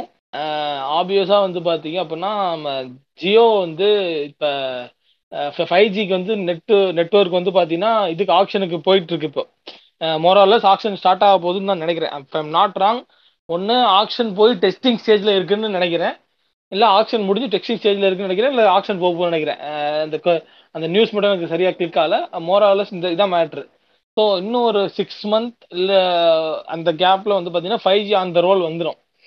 அவன் வர்றப்ப வந்து பார்த்தீங்கன்னா இவன் வந்து இந்த ரேட்டில் இருந்துதான் வச்சுக்கோங்க, மோ இந்த கம்மியான ரேட்ல இருந்துதான் அப்படின்னா அவன் ஃபைவ் ஜி ரிலீஸ் பண்ற ரேட்டு மேக்ஸிமம் இதுல என்ன இன்க்ரீஸ் பண்ணிருப்பானோ அந்த ரேட்டு தான் இன்க்ரீஸ் பண்ணிருப்பான். அதை அதை ரிலீஸ் பண்ணிருப்பான். இப்போ வந்து பாத்தீங்கன்னா நம்ம நான் இப்போ செவன் ஹண்ட்ரடுக்கு வருதுங்க டேட்டா. இப்போ ஃபைவ் ஹண்ட்ரடுக்கு வித்துக்கிட்டு இருந்த டேட்டா வந்து இப்போ வந்து பாத்தீங்கன்னா செவன் ஹண்ட்ரட் போகுது, சரிங்களா? இப்போ ஃபைவ் ஜி வர வர வெயிட் பண்ணி தான் வச்சுங்க பிரைஸ் இறக்காம. ஃபைவ் ஜிவே செவன் ஹண்ட்ரட் தான் இறக்கிருக்க முடியும் அவனால. இப்போ இப்போ எனக்கு இந்த நிலைமையில இப்போ எனக்கு என்ன தோணுதுன்னா இது இந்த நிலைமையில இருக்கு, ஃபைவ் ஜி என்ன நிலைமையில தான் வரப்போகுது அப்படின்னு இருக்கு. எனக்கு தெரிஞ்ச ஒரு ஆப்வியஸ்லி கோயிங் டு பே ஹைன்ற மாதிரி தான் எனக்கு தோணுது. கேட்டேன் இப்போ டூ அந்த ப்ரீ கோவிட் லெவல்னு சொல்லுவாங்கல்ல, அந்த மாதிரி ப்ரீ ஜியோ லெவல்ஸ் வந்து நம்ம இது பண்ணிடுவோம் நான் நினைக்கிறேன் கொஞ்சம் வருஷத்துல. ஆமா, definitely are going to pay high, அதுல டவுட்டே கிடையாது. அது மட்டும் இல்லாம we are at the inflation, அதை வந்து நம்ம ஃபிக்ஸ் பண்ணிக்கலாம். நம்ம வந்து இன்ஃபிளேஷனில் வந்து நம்ம வந்து பயணித்து கொண்டிருக்கிறோம். எக்கனாமிக் க்ரோத் ரேட்டை வந்து நீ பார்த்து பிரயோஜனமே இல்லை. நீங்கள் எக்கனாமிக் நம்ம க்ரோத் ரேட் ஆகிட்டே போகலாம். ஆனால் வந்து உங்களுக்கு வந்து இப்போ நம்ம உங்களுக்கு சில அறிவுகள்லாம் சொல்கிறேன். நம்ம டெஸ்லா பார்த்தீங்கல்ல நடுவில் வந்து அவரோட ஸ்டாக்கை வந்து வாங்கிட்டாரு பார்த்தீங்களா, திரும்ப பைபேக் பண்ணல. ஆனால் அவர் அவரோட ஸ்டாக்கை மார்க்கெட்டில் அவரோட ஸ்டாக்ஸ் போயிருக்கிறத அவரே வாங்கி வச்சிருந்துருக்காரு ஸ்டாக்ஸை. அந்த அந்த ஸ்டாக்ஸ் எல்லாம் வந்து பார்த்தீங்க அப்படின்னா இப்போ உள்ளே இறக்கி விட்டாப்புல, உள்ளே இறக்கி விட்டு ஸ்டாக் வேல்யூ வரை ஏற்றி விட்டாப்புல, எல்லாருக்கும் குஷி ஆயிடுச்சு டிங் டிங் டிங்னு சரிங்களா. அது ஒரு மேட்ரு. இன்னொரு மேட்ரு இன்னொரு மேட்ரு என்னன்னா வந்து பார்த்தீங்க அப்படின்னா நம்ம ஜிஎஸ்டி வந்து பார்த்தீங்க அப்படின்னா டெக்ஸ்டைல்ஸ்ல வந்து இப்போ நடுவில் வந்து பார்த்தீங்கன்னா ஒரு இன்க்ரீஸ் ஆச்சு. ஆமா, அதே அதையும் ஒரு அது ஒரு அது ஒரு ஃபேக்டரு. இன்னொரு சின்ன ஒரு மைல்டான ஒரு ஒரு மேட்ரு ஒன்று நினைச்சு வேதாந்தா வந்து அவனோட ஷேரை வந்து பைபேக் பண்ணான் இப்போ சரிங்களா. இதெல்லாம் போக வந்து நம்ம ட்விட்டரோட இது இருக்கார்ல ஜாக் சிஇஓவா, அவர் வந்து என்ன போட்டிருக்காருன்னா we are facing and we are we are about to face and hyper inflation. சாதாரணலாம் கிடையாது, ஹைப்பர் இன்ஃப்ளேஷன். யூஎஸ்கே ஹைப்பர் இன்ஃப்ளேஷன்லாம் இன்ஃப்ளேஷன்னா நம்மளோட நிலமெல்லாம் வந்து கொஞ்சம் பரிதாபகரமான நிலைமையில தான் இருக்கும். தக்காளி விலையை மறந்துட்டேன், சாரி, அதையும் சேர்த்துக்கிறேன். இப்பெல்லாம் வந்து தக்காளி தனி அவர் ஆஃபர்ல விடுற மாதிரி ஆயிடுச்சு. தக்காளி வச்சே நம்ம ஊர்ல மொமெண்ட் மார்க்கெட்டிங் பண்ண ஆரம்பிச்சிட்டானுங்க. ஏதோ ஒரு பிரியாணி கடையா ஒரு கிலோ தக்காளி வாங்கிட்டு வந்தீங்கன்னா பிரியாணி இலவசமா, ஏதோ ஒண்ணு பார்ட்டர் சிஸ்டம் மாதிரி கடைசில வந்துருச்சு. ஆமா ஆமா, ஸோ அதான் இப்போ நம்ம வந்து டெஃபினட்டாங்க நம்ம இன்ஃப்ளேஷன்ல தான் பயணிச்சுக்கிட்டு இருக்கோம், நோக்கி போய்கிட்டு இருக்கோம். அந்த மாதிரி கேஸ்லாம் கிடையாது, நம்ம இன்ஃப்ளேஷன்ல தான் பயணிச்சுட்டு இருக்கோம். உங்களுக்கு சேலரி ஹைக் வர்ற மாதிரி தெரியும், குஷியாகிற மாதிரி இருக்கும். ஆனால் மோரல்லஸ் வந்து பார்த்தீங்க அப்படின்னா உங்களோட சுற்றி உள்ள ப்ரைஸஸ் எல்லாமே கொஞ்சம் கொஞ்சமாக இன்க்ரீஸ் ஆகிட்டு இருக்கும். அதுக்கு நம்ம முன்னாடியே ஒரு உதாரணம் சொல்லியிருந்தோம், நம்ம ஆட்டோமொபைல் இண்டஸ்ட்ரி வந்து ப்ரைஸ் இன்க்ரீஸ் ஆக போகுதுன்னு. ரைட் நவ் வந்து பார்த்தீங்கன்னா எல்லாத்தோட ப்ரைஸ் இன்க்ரீஸ் ஆகிட்டு தாங்க விற்கிறாங்க ஆட்டோமொபைல்ஸ்ல எல்லாமே. நேம் யூ நேம் இண்டஸ்ட்ரி, அதனால ஒரு நாலு பிராண்ட் பிரைஸ் இன்க்ரீஸ் பண்ணதை கன்ஃபார்மாக காட்டிட முடியும். ஸோ திஸ் இஸ் டெஃபினெட்லி இப்போ நம்ம கடைசியில் லிஸ்ட்ல ஜாயின் ஆகிறதா நம்ம அண்ணன் ஏர்டெல் இவங்கெல்லாம் அந்த வரிசையில வந்து கேட் சொன்னதுல வந்து இன்னொரு மெயின் இருக்கு, நம்ம சுத்தி வாங்குற எஃப்எம்சிஜி ப்ராடக்ட்ஸ் இருக்குல்ல. ஆமா ஆமா, அது கூட இன்க்ரீஸ் ஆகுது. அது ரொம்ப ஷாக்கிங்கா இருந்துச்சு அந்த ஸ்டாட்ஸ் பார்த்தப்ப. ஏன்னா அது வந்து சாதாரண இன்க்ரீஸ் இல்லை, எல்லாமே சில இதெல்லாம் வந்து கம்ஃபர்ட்னு நினைக்கிறேன் தேர்ட்டி த்ரீ பர்சன்ட் இன்க்ரீஸ் போட்டிருந்தோம். அடப்பாவில தேர்ட்டி த்ரீ பர்சன்ட் இன்க்ரீஸ் பண்றீங்களா? இன்னொன்னு சொல்லுவாங்க கேட்டது, ஏதோ ஒரு புக்ல படிச்சேன், கன்சியூமர்ஸ் வந்து இந்த மாதிரி ஐட்டம்ஸ் இருக்குல்ல எஃப்எம்சிஜி இதுக்கெல்லாம் வந்து பிரைஸ் வந்து அவங்க பெருசா மைண்ட்ல வச்சுக்க மாட்டாங்க. ஸோ நீ பெருசா இன்க்ரீஸ் பண்ணாலும் வந்து அந்த வேரியபிள் சேஞ்ச் வந்து அவங்களுக்கு தெரியாது அப்படின்றாங்க. இப்போ ஒருத்தன் டெய்லி போய் டெய்லி ஹமாம் சோப் வந்து ஒருத்தன் வாங்கிட்டே இருப்பான், அவனுக்கு அந்த ஹமாம் சோப்போட பிரைஸ் வந்து எப்ப இன்க்ரீஸ் பண்றாங்க இவ்வளவு இன்க்ரீஸ் ஆகி. இப்ப நம்ம ஏர்டெலுக்கு சொல்றோம்ல ஒரு ஜிபி நான் இவ்வளவுக்கு வாங்கினேன்டா, ஆனா அதே மாதிரி வந்து எஃப்எம்சிஜிக்கு வந்து மோஸ்டா சொல்ல மாட்டாங்க அப்படின்றாங்க. ஏ நானா நீ பத்து ரூபாய்க்கு வாங்கினா நீ பன்னெண்டு ரூபா சொல்றான்டா ஹமாம் சோப் அப்படின்ட்டு. நம்ம இன்ஃபிளேஷனை பத்தி ஒரு அனலைசிஸ் பண்ணிருக்காங்க. இதுல வந்து பாத்தீங்கன்னா சிபிஐ ஃபுல்லாமே வந்து பாத்தீங்கன்னா ஸோ நம்ம ப்ளூமார்க் வந்து பார்த்தீங்கன்னா ப்ளூமார்க் அப்படின்ற மேகசினில் வந்து பார்த்தீங்கன்னா நேர்களே இந்த மாதிரி இன்ஃப்ளேஷன்ஸை பற்றி சில அனாலிசிஸ் பண்ணியிருக்காங்க. அந்த அனாலிசிஸ்க்கான தேர்ட்டி ஃபைவ் இண்டிகேஷன் ஃபேக்டர் வந்து அவங்க எடுத்து அந்த இண்டிகேஷன் ஃபேக்டரோட நிலைமை எப்படி இருக்கு, வெதர் இட் இஸ், அதுக்கு வந்து இது ஃபார் எக்ஸாம்பிள் வந்து இப்போ வந்து அக்ரிகல்ச்சர் அப்படின்ற இண்டிகேஷன் ஃபேக்டர்னா அதுக்கு வந்து ஒரு நாலு இது நாலு இதாக அதை ரேட் பண்ணுறாங்க. Below normal, normal, above normal, அப்புறம் வந்து பார்த்தீங்கன்னா எண்டில் வந்து நாட் அட் ஆல் நார்மல், அந்த அந்த ரேஞ்சில் அவங்க ஒரு இது பண்ணியிருக்காங்க. ஸோ இதில் வந்து பார்த்தீங்கன்னா அந்த தேர்ட்டி ஃபைவ் இண்டிகேட்டர்ஸில் வந்து பார்த்தீங்க அப்படின்னா ஆஃப் ஆஃப் ஆஃப் ஒரு ஆஃப் வந்து நார்மலாக இருக்குது, இன்னொரு ஆஃப் வந்து நார்மல் இல்லாத அந்த அப் ரொம்ப எண்டு நார்மலுக்கு சொல்ல முடியாமல் ஆனால் அந்த நார்மல் கிடையாது அப்படின்ற அந்த இதில் பயணிச்சுட்டு இருக்கு. இதில் எந்த பார்த்தீங்க அப்படின்னா கன்சியூமர் ப்ரைஸ் இண்டெக்ஸ் மட்டும் பார்த்தீங்க அப்படின்னா அந்த ஒரு நார்மலாகவே காட்டுது. நீங்கள் சொன்னீங்கல்ல ஒரு ஃபேக்டரு, நம்ம இவங்கெல்லாம் வந்து நம்ம நமக்கு ப்ரைஸ் இன்க்ரீஸ் ஆகிறப்போ வி ஓன்ட் பி அவேரா கூட இருக்க மாட்டாங்க, அதுக்கு அவேரா கூட இருக்க மாட்டோம், அது நமக்கு வலிக்காது அந்த சமயத்தில். உங்களுக்கு வந்து வலிக்க ஆ அது கொஞ்சம் வலிக்காது. இப்போ போய் ரெண்டு ரூபாய்க்கு ஷாம்பு வாங்கிட்டு இருக்கப்ப மூணு ரூபான்னா கொடுத்துட்டு வந்துடுவீங்க. அந்த மாதிரி தான் போயிட்டுருக்கு. ஆனால் அது இந்த ஹோலாக பார்த்தீங்கன்னா பிரச்சனையாக இருக்கும். அதான் கன்சியூமர் ப்ரைஸ் இண்டெக்ஸில் வந்து பிரச்சனை இல்லாமல் போட்டிருக்காங்க. ஸோ இன்னும் நிறையா அது ரொம்ப அதை நான் பார்த்தேன், பட் அதை நம்ம இப்போ டீட்டெயிலாக அதை நம்ம இப்போ இன்ஃப்ளேஷன் பற்றி நம்ம டிஸ்கஸ் பண்ணிக்க வேண்டாம். அது அதுவும் பார்த்தீங்கன்னா அது யூஎஸ் மார்க்கெட்டோடது. பட் அவன் ஆப்வியஸாக அவன் தான் வந்து குளோபல் குளோபல் மார்க்கெட் டிசிஷன் பண்ணுறான் அப்படின்றனாலும் அவன் அதில் நம்ம ஒன்றும் பெருசாக டீட்டெயிலாக டிஸ்கஸ் பண்ணுற மேட்ரு அவ்வளோவா தேவை, ஏன்னா அது ஒரு கிளாஸ் மாதிரி போயிடும்.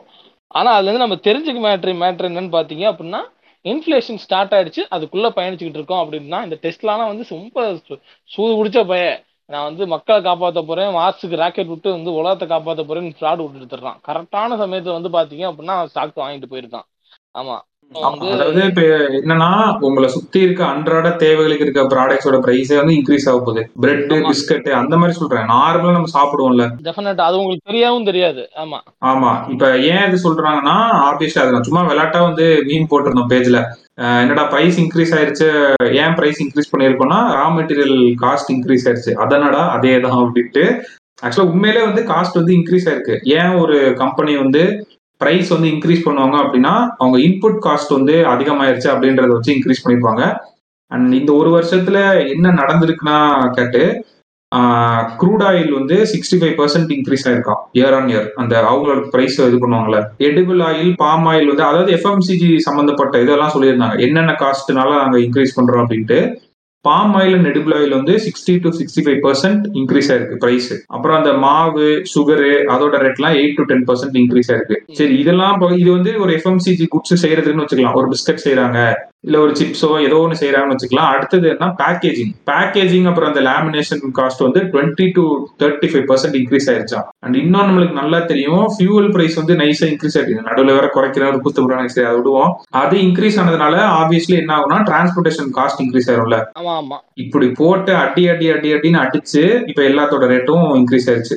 அது சூப்பரா போட்டு நான் கேட்டேன். இப்ப இந்த ஹெச்ஓஎல்லோட பிராண்ட் வீல்னு ஒண்ணு இருக்குல்ல, அந்த துணி துவைக்கிறது, இப்ப ஐநூறு கிராம் பாக்கெட் வந்து முப்பது ரூபான்னு இருந்தது முப்பத்தி ரெண்டு ரூபான்னு இருக்கு. அதான் சொல்றேன், இது தனித்தனி பாக்கெட்டா ஒரு பிராண்டா எடுத்து பார்த்தா பெருசா தெரியாது நம்மளுக்கு.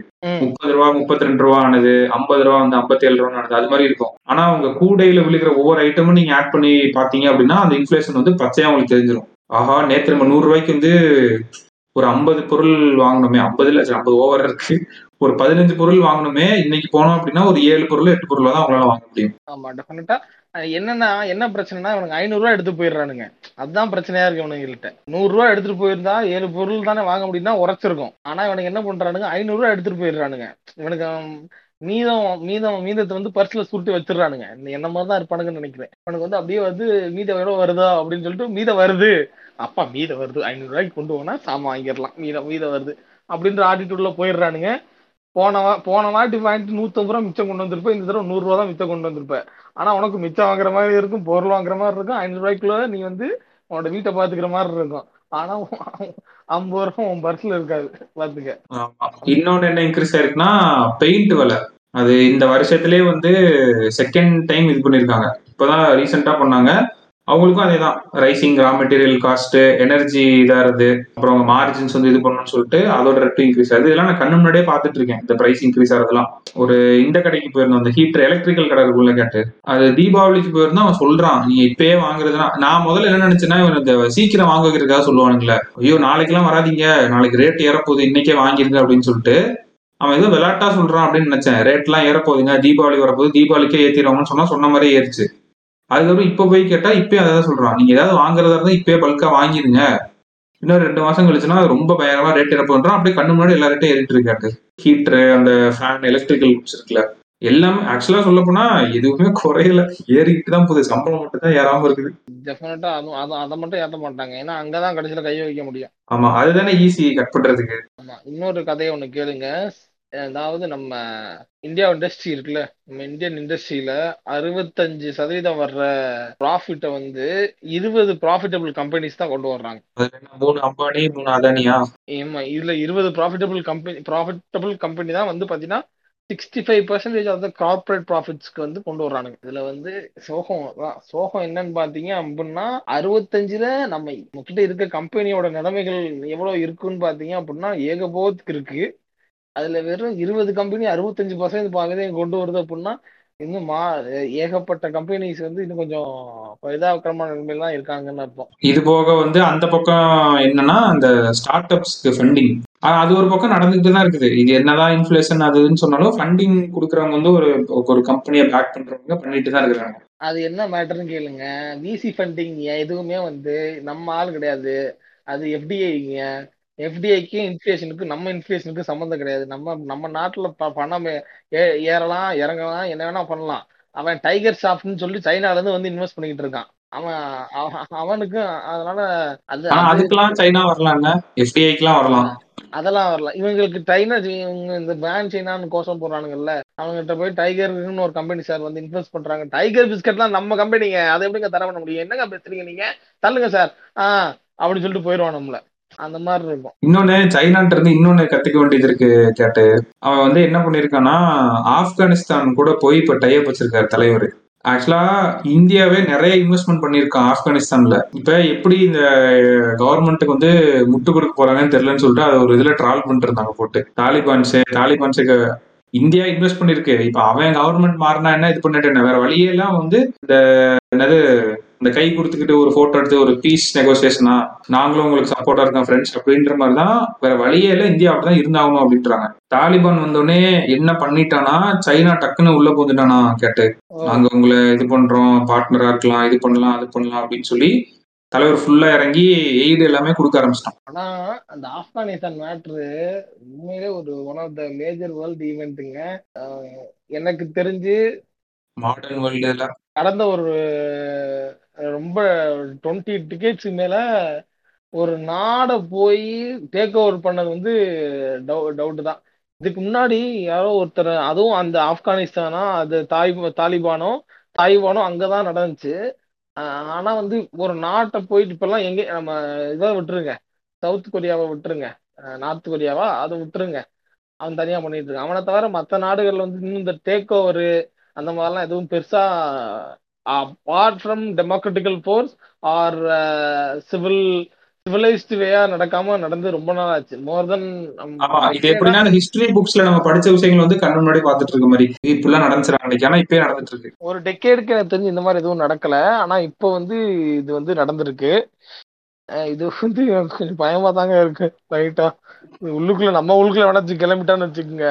நம்ம நம்ம பாய் வேற கொஞ்சம் கார் ஏத்தி தான் விளையாண்டுட்டு இருக்காப்லையா, எவனாச்சும் கிளம்பிட்டான்னு வச்சுக்கோங்க மொத்த எக்கனாமிக் இதாயிரும். உம். அண்ட் தமிழ்நாட்டுக்கு வந்து ஆக்சுவலா பயங்கரமான இன்வெஸ்ட்மெண்ட்ஸ் இந்த வாரத்துக்குள்ள நடந்திருக்கு கேட்டு. நான் அதே உட்காந்து தனியா கம்பைல் பண்ணிட்டு இருந்தேன். என்னடா டெய்லி வந்து ஒரு ஒரு நியூஸ் வந்துட்டே இருந்துச்சு இன்வெஸ்ட்மெண்ட். ஏதோ கோயம்புத்தூர்ல வந்து ஒரு கான்க்ளேவ் மாதிரி நடந்திருக்கு போல. அங்க நிறைய எம்ஓஎஸ் வந்து சைன் பண்ணிருக்காங்க. ஸோ அது ஃபுல்லா பார்த்துட்டு இருந்தேன். ஸோ என்னென்ன பெரிய இன்வெஸ்ட்மெண்ட்ஸ் வந்து நடந்திருக்கு அப்படின்னா ஆஹ் மொத்தம் வந்து ஐம்பத்தி ரெண்டாயிரம் கோடி எயிட்டி டூ இண்டஸ்ட்ரியல் ப்ராஜெக்ட்ஸ் வந்து அந்த எம்ஓஎஸ் சைன் பண்ணியிருக்காங்க. அதுல பெரிய பெரிய ஆளுங்களா இருந்தாங்க. ஹெச்வெல், டிவிஎஸ் மோட்டார்ஸ், அதானி என்டர்பிரைசஸ் இருந்துச்சு, எல்என்டி இருந்துச்சு. இது மூலயமா ninety two thousand four twenty direct jobs வந்து கிடைக்க போகுது. ஆஹா. அண்ட் இன்னொன்னு என்னன்னா பெரிய ஆள் வந்து டாடா குரூப் மூவாயிரம் கோடி வந்து அவங்க சோலார் இதுல வந்து இன்வெஸ்ட் பண்ண போறாங்க. இதுவும் தமிழ்நாட்டுக்கு தான் வருது. மொத்தம் ரெண்டாயிரம் பேருக்கு வந்து வேலை கிடைக்கும்னு சொல்றாங்க. மோஸ்டா பெண்களுக்கு கிடைக்கும் அப்படின்ற மாதிரி சொல்லியிருக்காங்க. அண்ட் இன்ட்ரெஸ்டிங்கா இருந்த ஒரு இது வந்து தமிழ்நாடு ஃபின்டெக் பாலிசி அப்படின்னு ஒன்று அனௌன்ஸ் பண்ணாங்க. ஃபின்டெக்ன்றதெல்லாம் இந்த டெக்கெட்ல வந்து ஒரு டேர்ம் தானே. சரி என்னெல்லாம் பண்ண போறாங்க அப்படின்னு சொல்லிட்டு பார்த்துட்டு இருந்தோம்னா ஃபின்டெக் சிட்டி அப்படின்னு சொல்லிட்டு சென்னையில ஒன்று எஸ்டாப்ளிஷ் பண்ண போறாங்க. அதுக்கு நூத்தி அறுபத்தஞ்சு கோடி ஒதுக்கியிருக்காங்க. இதுல என்ன பண்ண போறாங்கன்னா இந்த பாலிசி மூலயமா ஃபின்டெக் ஸ்டார்ட் அப்ஸ் வந்து அவங்க சப்போர்ட் பண்றாங்களா கேட்டு. அவங்க ஆபரேஷனல் எக்ஸ்பென்சஸ் வந்து செவன்டி ஃபைவ் பர்சன்டேஜ் வந்து ரீஇம்பர்ஸ் பண்றது. அப்புறமேட்டு அவங்க அந்த நெல் நிறைய பேர் நோட் பண்ணிருப்பீங்க ஜிஎஸ்டி கட்டுறப்ப சிஜிஎஸ்டி எஸ்ஜிஎஸ்டின்னு ஒன்று இருக்கும். ரெண்டா பிரிச்சு தான் அது போட்டிருப்பாங்க. நீங்க பில்ல நோட் பண்ணி பார்த்தீங்கன்னா தெரியும். அதுல வந்து ஹண்ட்ரட் பர்சன்ட் ஆஃப் அந்த ஸ்டேட்டுக்கு கட்ட வேண்டிய ஜிஎஸ்டி வந்து த்ரீ இயருக்கு அப்புறம் இது பண்ணிக்கலாம் அப்படின்ற மாதிரி சொல்லியிருக்காங்க. மூணு வருஷத்துக்கு அதை இது பண்ணி வைக்கிறோம் அப்படின்ற மாதிரி இந்த மாதிரி அனௌன்ஸ்மெண்ட்ஸ் கொடுத்துருக்காங்க. அண்ட் ஃபின்டெக் ஸ்டார்ட் அப்ஸ் வந்து நீங்க tier two and tier three சிட்டிஸ்ல வந்து ஸ்டார்ட் பண்ணீங்கன்னா டயர் ஒன்னை விட அதுக்கான இன்சென்டிவ்ஸ் வந்து அதிகமா இருக்கும். இவங்க அது ஃபோக்கஸே இது எப்படி கொண்டு போறாங்கன்னா டீசென்ட்ரலைஸ் பண்ணி அந்த ஃபின்டெக் இது வந்து மற்ற எல்லாருக்கும் கொண்டு போகணும் அப்படின்ற மாதிரி. அண்ட் நம்ம ஒன்று ரொம்ப நாளாக ஆசைப்பட்டோம்னு சொல்லிட்டு இருந்தோம் டேட்டா சென்டர்ஸ் வந்து தமிழ்நாட்டில் இன்வெஸ்ட்மெண்ட்ஸ் வந்தால் நல்லா இருக்கும் நல்லா இருக்கும்ட்டு. அதுக்கு வந்து ஆக்சுவலாக சிஎம் அதாவது தமிழ்நாடு கவர்மெண்ட் வந்து என்ன சொல்லியிருக்காங்கன்னா இண்டஸ்ட்ரீஸ்ட வந்து ஒரு இது மாதிரி சொல்லியிருக்காங்க. ஆஹ் நம்ம பசங்களை இந்த இதில் எம்ப்ளாயபிள் ஆக்குற மாதிரி நீங்கள் ஸ்டடிஸ் வந்து கொண்டு வாங்க அப்படின்னு சொல்லிட்டு. So என்ன சொல்லியிருக்காங்கன்னா டேட்டா சென்டர் ஆப்ரேஷன்ஸ்ல வந்து நம்ம பசங்களை ட்ரெயின் பண்ண சொல்லியிருக்காங்க. ட்ரெயின் பண்ண சென்ஸ் மேக் தம் எம்ப்ளாயபிள். உம். நம்ம ஆல்ரெடி சொன்ன மாதிரி சிங்கப்பூர்ல ஒரு பிரச்சனை பண்ணானுங்கல்ல எங்களுக்கு வந்து இந்த டேட்டா சென்டர் வச்சு இப்போ இந்த பவர் இதெல்லாம் எங்களுக்கு தாங்க முடியல அப்படின்னு சொல்லிட்டு தமிழ்நாடு வந்து செம்மையா இந்த இதெல்லாம் அட்ராக்ட் பண்ணிட்டு இருக்காங்க. டேட்டா சென்டர்ஸ் எல்லாமே. அண்ட் அடுத்தது என்னன்னா, வெல்ஸ்பன் ஒன் லாஜிஸ்டிக்ஸ் பார்க் வந்து செட்டப் பண்ண போறாங்க. அவங்களோட ஆறு வேர்ஹவுஸ் வந்து தமிழ்நாட்டுக்கு வரப்போகுது.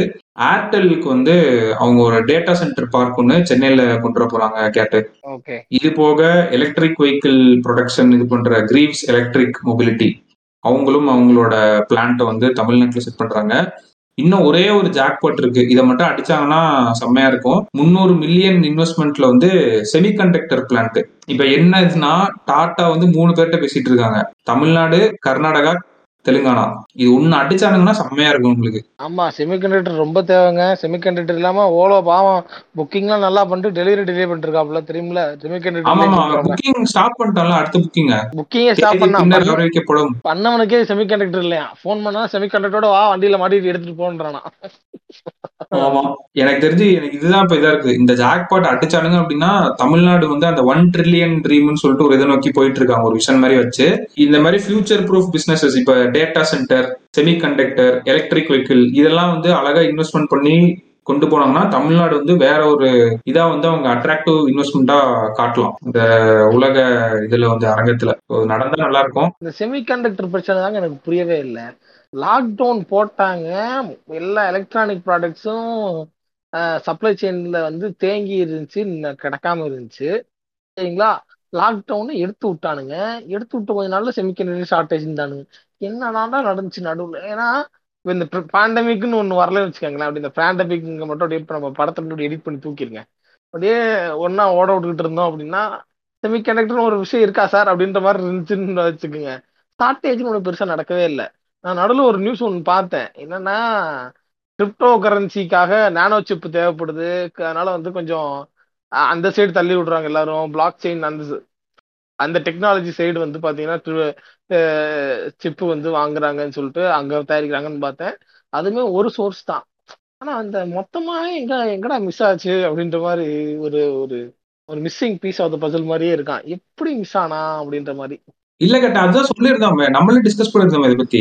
இப்ப ஒன்னும் இல்ல, இப்ப ஒரு நாளைக்கு வந்து நூறு செமிகண்டக்டர் வந்து உருவாக்குறாங்கன்னு சொல்லியிருப்போம். நார்மலா வந்து பத்து ஆட்டோமொபைல் போகுது, பத்து மொபைல் போகுது, பத்து எலக்ட்ரானிக்ஸ், அது நார்மலா போயிட்டு இருந்துச்சுல. கோவிட் வந்தப்ப என்ன ஆயிருச்சுன்னா அந்த ப்ரொடக்ஷன் ஸ்டாப் ஆயிருச்சு. அந்த லாக்டவுன் போட்டாங்களா, இன்னுமே சில கண்ட்ரீஸ்ல லாக்டவுன். இப்ப வேற ஏதோ புதுசா ஒண்ணு வந்துருக்கு நானுங்களே வேரியன்ட், அது வேற இந்தியாவில வந்துருச்சு நானுங்க, நாலு பேருக்கு வந்தாயிருச்சு அப்படின்னு நானுங்க. அது என்னன்னு கட்டதில்ல, ஆம்னி வாக்ஸா ஏதோ ஒரு பேர் பேரை வேற மாத்தி மாத்தி எதோ வச்சுட்டு இருக்கானுங்க. அது என்ன இதுன்னு தெரியாதுங்க. ஆனா வந்து B one one five two nine அப்படின்ற மாதிரியான பேர் தான் அதுக்கு இருந்துச்சு ஆக்சுவலா. ஏதோ ஓ ஆமா அது ஏதோ பேர் ஆம்னி வாக்ஸா ஏதோ ஒன்னு பேர் தெரியல எனக்கு. ரெண்டு ஊசியை போட்டுட்டு போங்க, வேற என்ன பண்ண முடியும். அது என்னாச்சுன்னா கட்டு, நான்லாம் இப்ப வந்து மாஸ்க் போடுறதே மறக்க ஆரம்பிச்சுட்டேங்க. ஆமாங்க, என்னைய மாதிரி நிறைய பேர் இங்க ஆமிக்ரான் ஆமிக்ரான் அந்த இதோட பேரு. இப்ப என்னன்னா ஆமிக்ரான் வந்து ஏதோ முப்பத்தி ரெண்டு மியூட்டேஷன் தாண்டி இதை இது பண்ணி போயிட்டு இருக்கான் கேட்டு. அதனால இதுக்கு வந்து வேக்சின் வந்து இதாகாது அப்படின்னு சொல்றாங்க. இல்ல இல்ல அந்த மேட்டர் ஆக்சுவலா பாத்துட்டேன். வேக்சின்லாம் அப்ளை ஆகும். இந்த உருட்டை தான் நிறைய பேர் ஆக்சுவலா அங்கங்க உருட்டிட்டு இருக்கானுங்க. வேக்சினோட வேலை வந்து ஆக்சுவலா வந்து உங்களுக்கு மியூட்டேட் ஆகிடுச்சுன்னா வந்து நான் இது பண்ணிடுவேன் அப்படின்றதே இல்லை. இந்த வேக்சினோட பர்பஸ் என்னன்னா, இதை போட்டுட்டா உங்களுக்குள்ள அடுத்த வந்து அட்டாக் பண்றப்ப வந்து பாத்தீங்க அப்படின்னா அவன் வந்து உங்களை வரவிடாம தடுக்கும். இவன் என்ன மாதிரி வர்றான்னா வந்து ஃபுல்லா பருகா போட்டு வர்றான். ஆள் யாருன்னே தெரியல, இப்போ மியூட்டேட் ஆகிட்டு வர்றவன்லாம். ஆனா மண்டை மேலுக்கு கொண்டையை வச்சுட்டு சில பேர் சில வேக்சின் கண்டுபிடிச்சு ஸ்டாப் பண்ணிடுறானுங்க. சில பேர் அந்த கொண்டையை மறைச்சு வந்துடுறானுங்க. அதனால வந்துருது. ஆனா வந்து பாத்தீங்க அப்படின்னா அந்த எஃபெக்ட் வந்து பாத்தீங்க அப்படின்னா உங்களுக்கு அந்த அளவுக்கு இருக்காது அப்படின்னு சொல்றானுங்க. நீங்க வேக்சின் போட்டிருந்தீங்க ஆக்சுவலா. இந்த வேக்சினே வந்து என்ன சொல்றாங்க அப்படின்னா, இந்த வேக்சின் வந்து பா இந்த இப்ப இதுக்கு முன்னாடி இருக்க வேக்சின் வந்து இதுக்கு இன்னும் ஒர்க் ஆகாது அப்படின்றத இன்னும் கன்க்ளூட் பண்ணல. அது மட்டும் இல்லாம நீங்க முன்னாடி ரெண்டு வேக்சின் போட்டிருந்தீங்க அப்படின்னா டெஃபினட்டா உங்களுக்கு வந்து டெத்து கன்ஃபார்மா இருக்காது, உங்களோட டெத் ரேட் வந்து கன்ஃபார்மா குறைக்கப்படும் அப்படின்றதுல உங்களுக்கு ஒரு இது கொடுத்துருக்கானுங்க. ஸோ எதுக்குமே வேக்சின் போட்டா கண் அப்படியே இராடிகேட்டா வராம இருக்க கஷ்டம்தான். அதனால வேக்சின் போட்டுட்டா கொஞ்சம் சேஃப், அவ்வளவுதான். அதுக்கும் இல்லைன்னா வந்து நம்ம முன்னாடியே கொஞ்சம் அவனோட இந்தியாவில வந்து இந்தோனேஷியா சைட்லாம் அஃப்ளூயன்ட் ஆன பீப்புள்ஸ்லாம் வந்து பாத்தீங்கன்னா பூஸ்டர் டோஸ் போட போயிட்டானுங்க. உனக்கு அவ்வளவு பிரச்சனையா இருந்தா இந்த ரெமடிஸ் ஃபயர், அப்புறம் இன்னும் ரெண்டு மூணு இருக்கு, அந்த ஃபெவிபிரவே அப்படின்னு சொல்லிட்டு இன்னொன்னு பாவி பிராவியா அது ஒரு அது அந்த அந்த பேர்ல ஒரு வேக்சின் இருக்கு. அதான் ரொம்ப யூஎன்னால ரொம்ப பரிந்துரைக்கப்படுற ஒரு வேக்சின்ல அது டாப் ரெண்டு கேட்டகரியில இருக்கு. அதுல வந்து வேணா இன்னொரு இன்னொரு டோஸை வாங்கி காசு கொடுத்து வாங்கி போட்டுக்கிட்டு போ. நீங்க வேக்சினை பத்தி பேசுறதுனால இன்னொரு மேட்ரு என்னன்னா வந்து பாத்தீங்க அப்படின்னா பிரைவேட் ஹாஸ்பிட்டல்ல வந்து பாத்தீங்க அப்படின்னா பத்து மில்லியன் வேக்சின் வந்து அன்யூஸ்டா அப்படியே பிரைவேட் ஹாஸ்பிட்டல் சும்மாவே உட்காந்துருக்கான். அதுல வந்து பாத்தீங்கன்னா ரெண்டு மில்லியன் வந்து பாத்தீங்க அப்படின்னா எக்ஸ்பிரி ஆக போகுதுங்க. இந்த டிசம்பர் மாசோட வந்து பாத்தீங்கன்னா ரெண்டு மில்லியன் எக்ஸ்பிரி ஆக போகுது. இது வந்து this is a very very very worst worst பிஹேவியருங்க. இது யாராச்சும் போயிட்டு ஃப்ரீயா கொடுக்குற ஃப்ரீயா போடுற வேக்சின்ல வந்து ரெண்டாயிரம் ரூபா கொடுத்து போ போய் ஆக்சி இதுல போடுவானா, பிரைவேட் ஹாஸ்பிட்டல்ல போய் போடுவானா? நீ சொல்ற அந்த அஃபிலியன்ட் இந்தியனுக்காக அவ்வளோ பெர்சன்டேஜ் வேக்சினை எதுக்கு ஒதுக்கி கவர்மெண்ட் வந்து இது ஃப்ரீயா கொடுத்துருக்கணும்னு கேட்ட எல்லாத்துக்கும் அது வந்து தப்பு. இப்படி பண்ணதே வந்து தப்புன்னு நான் சொல்றேன். சிட்டிசன்ஸை காப்பாத்துறதா உன்னோட இது. நீ அஃப்ளூவன்ட் இந்தியன்ஸ் தனியா ரெண்டாயிரம் ரூபா அப்புறம் திடீர்னு ஃப்ரீன்னு கொடுக்க வேண்டியது இல்லைங்க. இது ஒரு லாஜிக்கலா திங்க் பண்ணணும். நம்ம நாட்டில் வந்து பணக்காரன் தான் அதிகமா இருக்கானா இல்லை வந்து மிடில் கிளாஸ்ல இருக்கவனும் எதுவுமே இல்லாம பணம் இல்லாம இருக்கவனும் கம்மியா அதிகமா இருக்கானா? பாட்டம் ஆஃப் தி பிரமிட் தான் அதிகம் இருக்கான். நீ அவனுக்காக ஃப்ரீயா கொடுக்குறேன்னு சொல்லிட்ட அப்புறம் எதுக்கு அதிகமான டோஸை கொண்டு பிரைவேட் ஹாஸ்பிட்டல் கொடுக்குற? அட்லீஸ்ட் நீ பணக்காரன் நீயா பணக்காரன் வீட்டு வீடா போய் ரெண்டாயிரம் வாங்கிட்டு போட்டுருந்தா கூட ஒரு நியாயம் இருக்கு. ஒரு நீ ஒரு யோசிக்கிற அப்படின்னா கொஞ்சம் கோலையாச்சும் யோசிக்க. அப்ப அவன் அவன் அப்ப அவன் என்ன நினைச்சு நினைச்சிட்டு இருந்திருக்கான், அவ்வளவு பணக்காரங்களா நம்ம இந்தியாவில மக்களா வச்சிருக்கோம்ப்பா, அதனால பிரைவேட் ஹாஸ்பிட்டல் கொடுத்துட்டோம் அப்படின்னா அவங்க இங்க வந்து போட மாட்டாங்க பாரு, அங்க போய் போட்டுருவாங்க. அப்பதான் இப்ப இப்ப இந்த இவ்வளவுக்கு டோஸ் மிச்சமாயிட்டா என்ன தெரியுது, ரெண்டாயிரம் ரூபா கொடுத்து பிரைவேட் ஹாஸ்பிட்டல் போட எங்கள்கிட்ட வழி இல்லை சார்ன்னு சொல்லி நாங்கெல்லாம் கவர்மெண்ட் ஹாஸ்பிட்டல் போட்டுட்டு இருக்கோம்.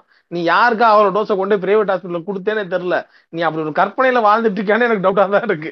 ரெண்டாயிரம் ரூபா கொடுத்து போடுற அளவுக்கு நாங்க ரெடியா இருக்கோம் அப்படின்னு. அது கரெக்ட் தானே. கரெக்ட். ஃப்ரீயா இது பண்ற விஷயத்த நான் எதுக்கு போய் அங்க ரெண்டாயிரம்? நான் அப்படிதான் நான் இதுலதான் போட்டேன். கவர்மெண்ட் ஒரு கேம்ப் ஒன்று அரேஞ்ச் பண்ணிருந்தாங்க அது போன மாசமே. ஏதோ நானும் இதுலதாங்க போட்டேன், நானும் கவர்மெண்ட் தான் போட்டேன். இப்ப இப்ப ஒண்ணும் இல்லைங்க. இப்ப இந்த மிட் லெவல் செலிபிரிட்டிஸ் இருப்பாங்க, இவங்களே கூட பாத்தீங்கன்னா கவர்மெண்ட்லாம் போட்டாங்க. நயன்தாராவே பாத்தீங்கன்னா கவர்மெண்ட்லாம் போட்டாங்க. நான் பாத்தேங்க அந்த அந்த போட்டோவை பாத்தேங்க. ஆமாங்க, அவங்களே ஏதோ ஒரு இதுதான் போட்டாங்க. அந்த மாதிரி செலிபிரிட்டிஸே கூட கவர்மெண்ட்ல தான் போட்டாங்க. ஆக்சுவலா இவங்க இவனுங்க சொல்ற மாதிரி செலிபிரிட்டி இவனுங்க சொல்ற மாதிரி பிரைவேட்ல போய் தனியா போடணும் அப்படின்னா ஒரு கியூல நிக்காம ஒரு ஸ்பெஷல் கேரோட போய் போடலாங்க. ஒரு தனி ஒரு ஏசி ரூம்ல வந்து உங்களை மட்டும் உள்ள கூட்டாந்து உங்களுக்கு ப்ரெஷர் எல்லாம் எடுத்து நல்லா இருக்கீங்களா கரெக்டா இருக்கீங்களா ஆப்பிள் ஜூஸ் இருந்தாங்க உங்களுக்கு இருந்தாங்க கையில ஒரு ஃபேனு காலில் ஒரு ஃபேனு உங்க ப்ரெஷர் எல்லாம் மானிட்டர் பண்ணி ஊசி போடுறதுக்காக கூட வச்சுக்கோமே. அந்த அளவுக்கு அந்த அளவுக்கு ஆடியன்ஸ் இல்லைங்க. இவங்க மருந்து கொடுத்துட்டு வச்சுக்க அளவுக்கு நம்மகிட்ட ஆடியன்ஸ் கிடையாது. இவன் அதை ஒரு மனசாட்சியில் யார் யாரும் நினைக்கிறேன்னா கூட நீ இதை டே எல்லாம் சாகுறானுடா ஃப்ரீயா குடுறான்னு உனக்கு மனசாட்சி கூட நீ யோசிச்சுக்கலாம் கூட. அட்லீஸ்ட் ஒன்னு ஒன்னு ரெண்டுங்கிறத மாதிரி யோசிச்சிருந்தா கூட நீ அவ்வளோ கொண்டே கொடுத்துருக்க வேண்டாம். ரெண்டு மில்லியன் டோஸ் டிசம்பர் மா டிசம்பருக்குள்ள எக்ஸ்பிரி ஆக போகுது. அது கன்ஃபார்மா எக்ஸ்பிரி ஆயிருக்குன்னே வச்சுக்கோங்க.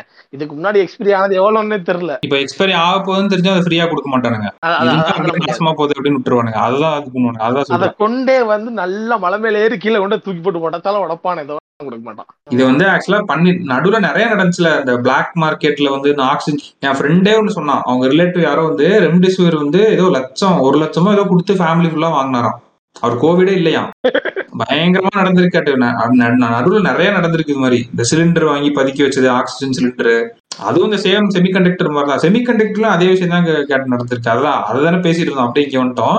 ஓகே ஓகே மேட் ஆக்சுவலா தான். ஓகே ஓகே சொல்லுங்க சொல்லுங்க. ஆமா, செமிகண்டக்டர் வந்து என்னாச்சுன்னா நார்மலா ஒரு சப்ளை போயிட்டு இருந்துச்சுல. சில இடத்துல வந்து அந்த கம்பெனிஸ் இருக்க இடத்துல வந்து லாக்டவுன் போட்டாங்க. ப்ரொடக்ஷன் இல்லாம ஸ்டாப் ஆனோட ப்ரொடக்ஷனே ஸ்டாப் ஆயிருச்சு கேட்டு சில இடத்துல. அதாவது ஒரு உலகம் வந்து அங்கங்க ஓபன் ஆயிட்டு இருந்தப்ப ஒரு உலகத்துல இந்த பேரலல் யூனிவர்ஸ்ல வந்து செமிகண்டக்டர் கம்பெனிஸ் இருக்கிற இடத்துல வந்து லாக்டவுன்ல தான் இருந்துச்சு.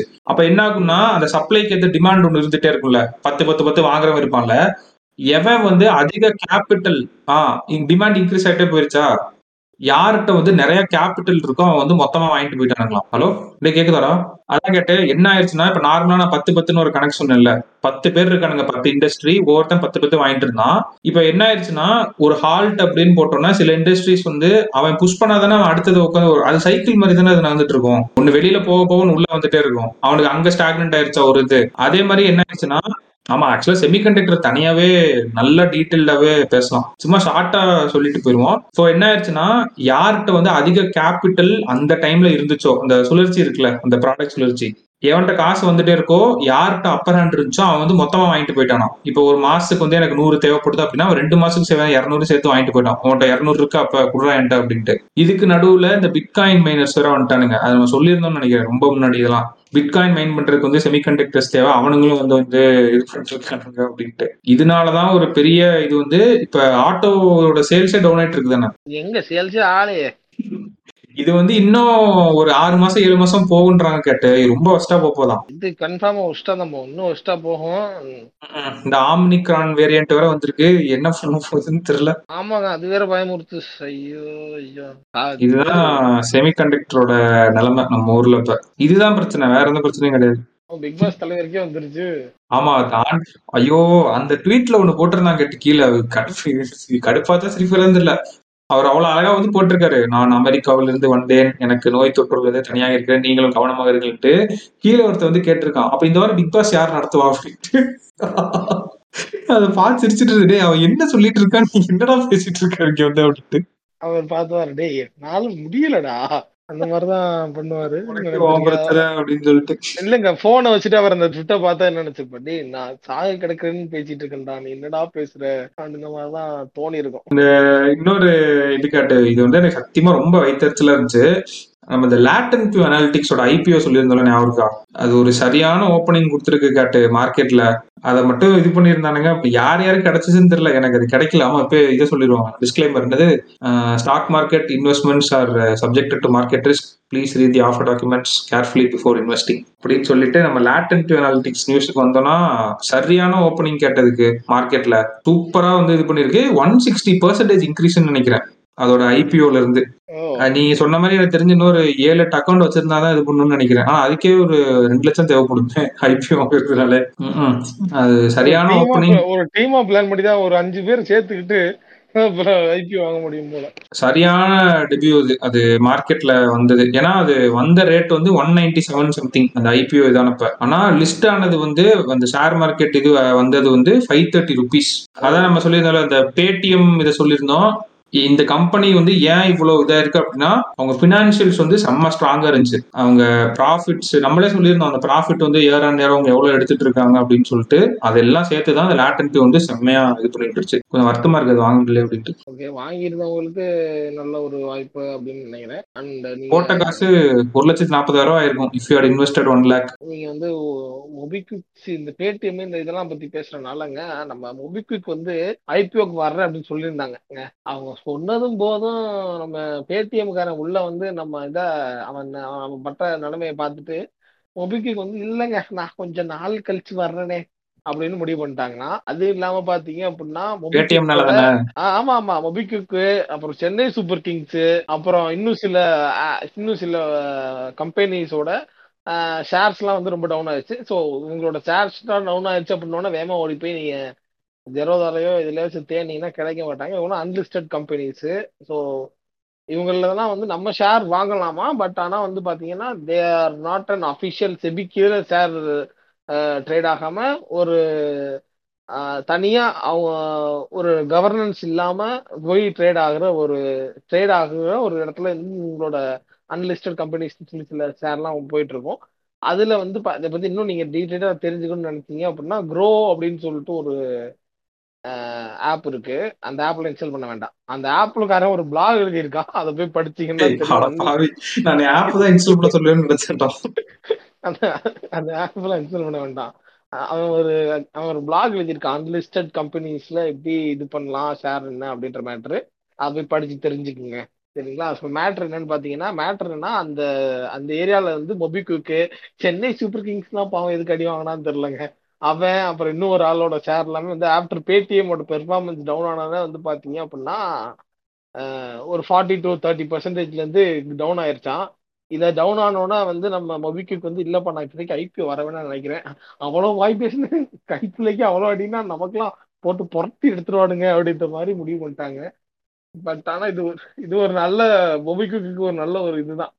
எப்பவுமே வந்து பாத்தீங்கன்னா நம்மெல்லாம் இந்த ஓரளவுக்கு இந்த ஏதாச்சும் ஒருத்தன் போய் முத ஒண்ணு ஒருத்தன் பார்த்து ஒழுங்கா பண்ணிட்டானா அதை அதை ஃபாலோ பண்ணிடுவானுங்க. பாத்திருக்கீங்கன்னா அது வந்து யாராச்சும் போயிட்டு அந்த கடல போய் சாப்பிட்டாங்க அப்படின்னா வேற ஒருத்தர் யாராச்சும் ஃபேமிலியா வேற எங்கேயா பா- அதை பார்த்துட்டே இருப்பானுங்க. ஏய், சாப்பிட்டானுங்க, ஏய், நல்லா இருக்குன்றானுங்களா, ஓகே நம்மளும் இந்த கடைக்கே போகலாம் அப்படின்னு இடத்துக்கு போயிடுவானுங்க.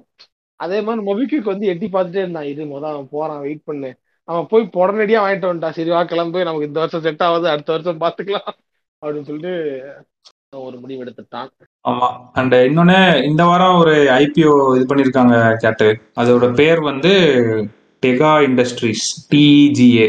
Deca so Industries. இதோட இதோட ஃபினான்சியல்ஸும் ரொம்ப ஸ்ட்ராங்கா இருக்கு கேட்டு. ஓகே இவங்க வந்து ரெவன்யூ வந்து எவ்வளவு எடுத்திருக்காங்கன்னா, போன வருஷம் ரெவன்யூ ஃப்ரம் ஆபரேஷன்ஸ் சொல்லுவோம்ல அறுநூத்தி நாற்பது கோடி, இந்த வருஷம் வந்து எட்நூத்தி ஐம்பத்தாறு கோடி. எப்பயுமே ரெவன்யூ பார்க்கக்கூடாது, நம்ம நெட் ப்ராஃபிட் எவ்வளவு அப்படின்னு தான் பார்க்கணும். நெட் ப்ராஃபிட் வந்து அவங்களுக்கு எவ்வளவு இருந்திருக்குன்னா நூத்தி முப்பத்தாறு கோடி இருந்திருக்கு. ஒரு தெரியல, இதுவும் எனக்கு தெரிஞ்சு மார்க்கெட் வரப்போ ஒரு பெரிய இதாக தான் வரும்னு நினைக்கிறேன். ஆஹ் இந்த ஐபிஓ வந்து டிசம்பர் ஒன்னு இதாகுதுன்னு நினைக்கிறேன்.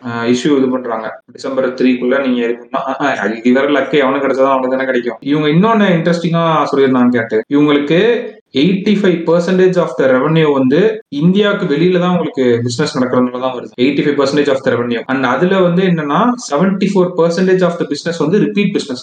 இவங்க வந்து ஆ செவன்டி ஃபோர் பர்சன்டேஜ் ரிப்பீட் பிசினஸ்னா உண்மையிலே ஒரு நல்ல ஸ்ட்ராங்கான ஒரு கம்பெனி தான் நினைக்கிறேன். இது என்ன என்ன ஆகுது?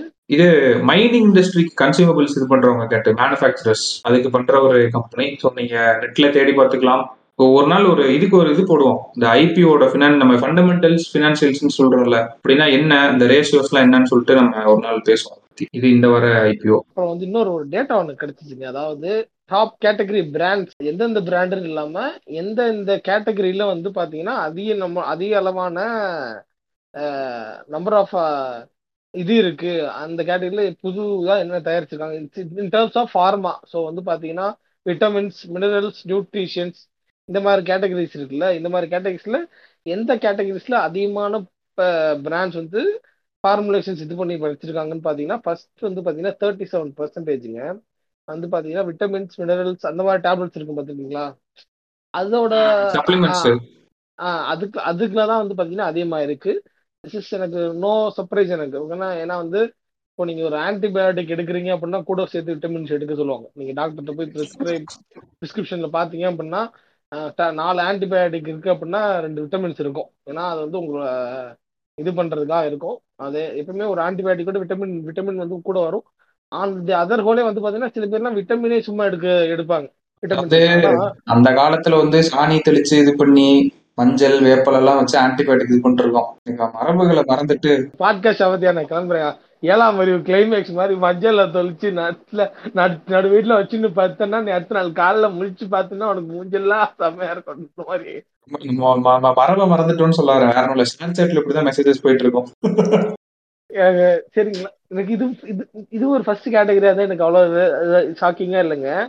அடுத்து வந்து பாத்தீங்கன்னா பத்தொன்பது பத்தொன்பதாவது இடத்துல என்ன மேட்டர்னு பாத்தீங்க அப்படின்னா செக்ஸ் செக்ஸ் ஸ்டிமுலன்ஸ் மற்றும் வந்து பாத்தீங்கன்னா ரீஜுனவேட்டர்ஸ்.